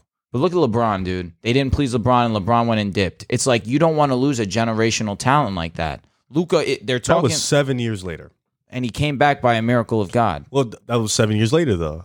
Luka's year, what t- three? My point is, them catering to him early is not the worst decision. I just think catering to him though is making them look at things too quick or making bad decisions or in like decisions without thinking. Mhm. Like you could have waited on getting a head coach. Oh, I agree. You know, oh, I could have you could have done a a little bit of waiting, but as soon as Rick Carlisle I- says when you- get Jason Kidd, you go get him. when you look at the Mavericks organization and what they've been since winning the championship, it just feels like they have been out of touch. The free agency moves, the front office moves. I mean, this offseason, everything collapsed. Don Nelson leaves, Rick Carlisle leaves. Everything collapsed for them. I don't know what's wrong and what's going on, but right now it seems like Dallas is a mess. And this is going to do it for episode 95 of the podcast. We talked about the draft lottery. We talked about Trae Young, DeAndre Ayton, and his ranking, and new head coaching hires. And if you guys made it this far, you might as well rate and review our podcast on Apple Podcasts. Thumbs up. And you can follow us on Instagram and TikTok at Pick Aside Podcast, and follow us on Twitter at Pick Aside Pod. And real quick before we go, want to give a quick happy birthday to Mr. Joel Moran. Thanks, I appreciate 22 it. years Did you guys old. shout me out on my birthday? Yeah, I don't know. Of course you didn't. Listen, you're getting a shout out for your next birthday. Happy birthday to my boy. For real, man. Happy birthday, Brody. you know, usually whenever I do the do the ending to the podcast and I say people and I tell people to, you know, you can follow us on TikTok, Mhm. I used to always say that and never wonder and never thought I always thought to myself, why am I saying that? Because we don't even post on TikTok. Mhm. But now, like we jumped up in followers so much that it's like, why not post? Of course, on you now? gotta. You gotta. We Got got, we got a few things from this one that'll probably go on TikTok. Yeah, Nah, this is a really good episode. Yeah, I think uh, there's a lot of uh, clippable stuff here. Mm. Clickbait. So thank you guys for listening or watching, and we'll see you guys next time.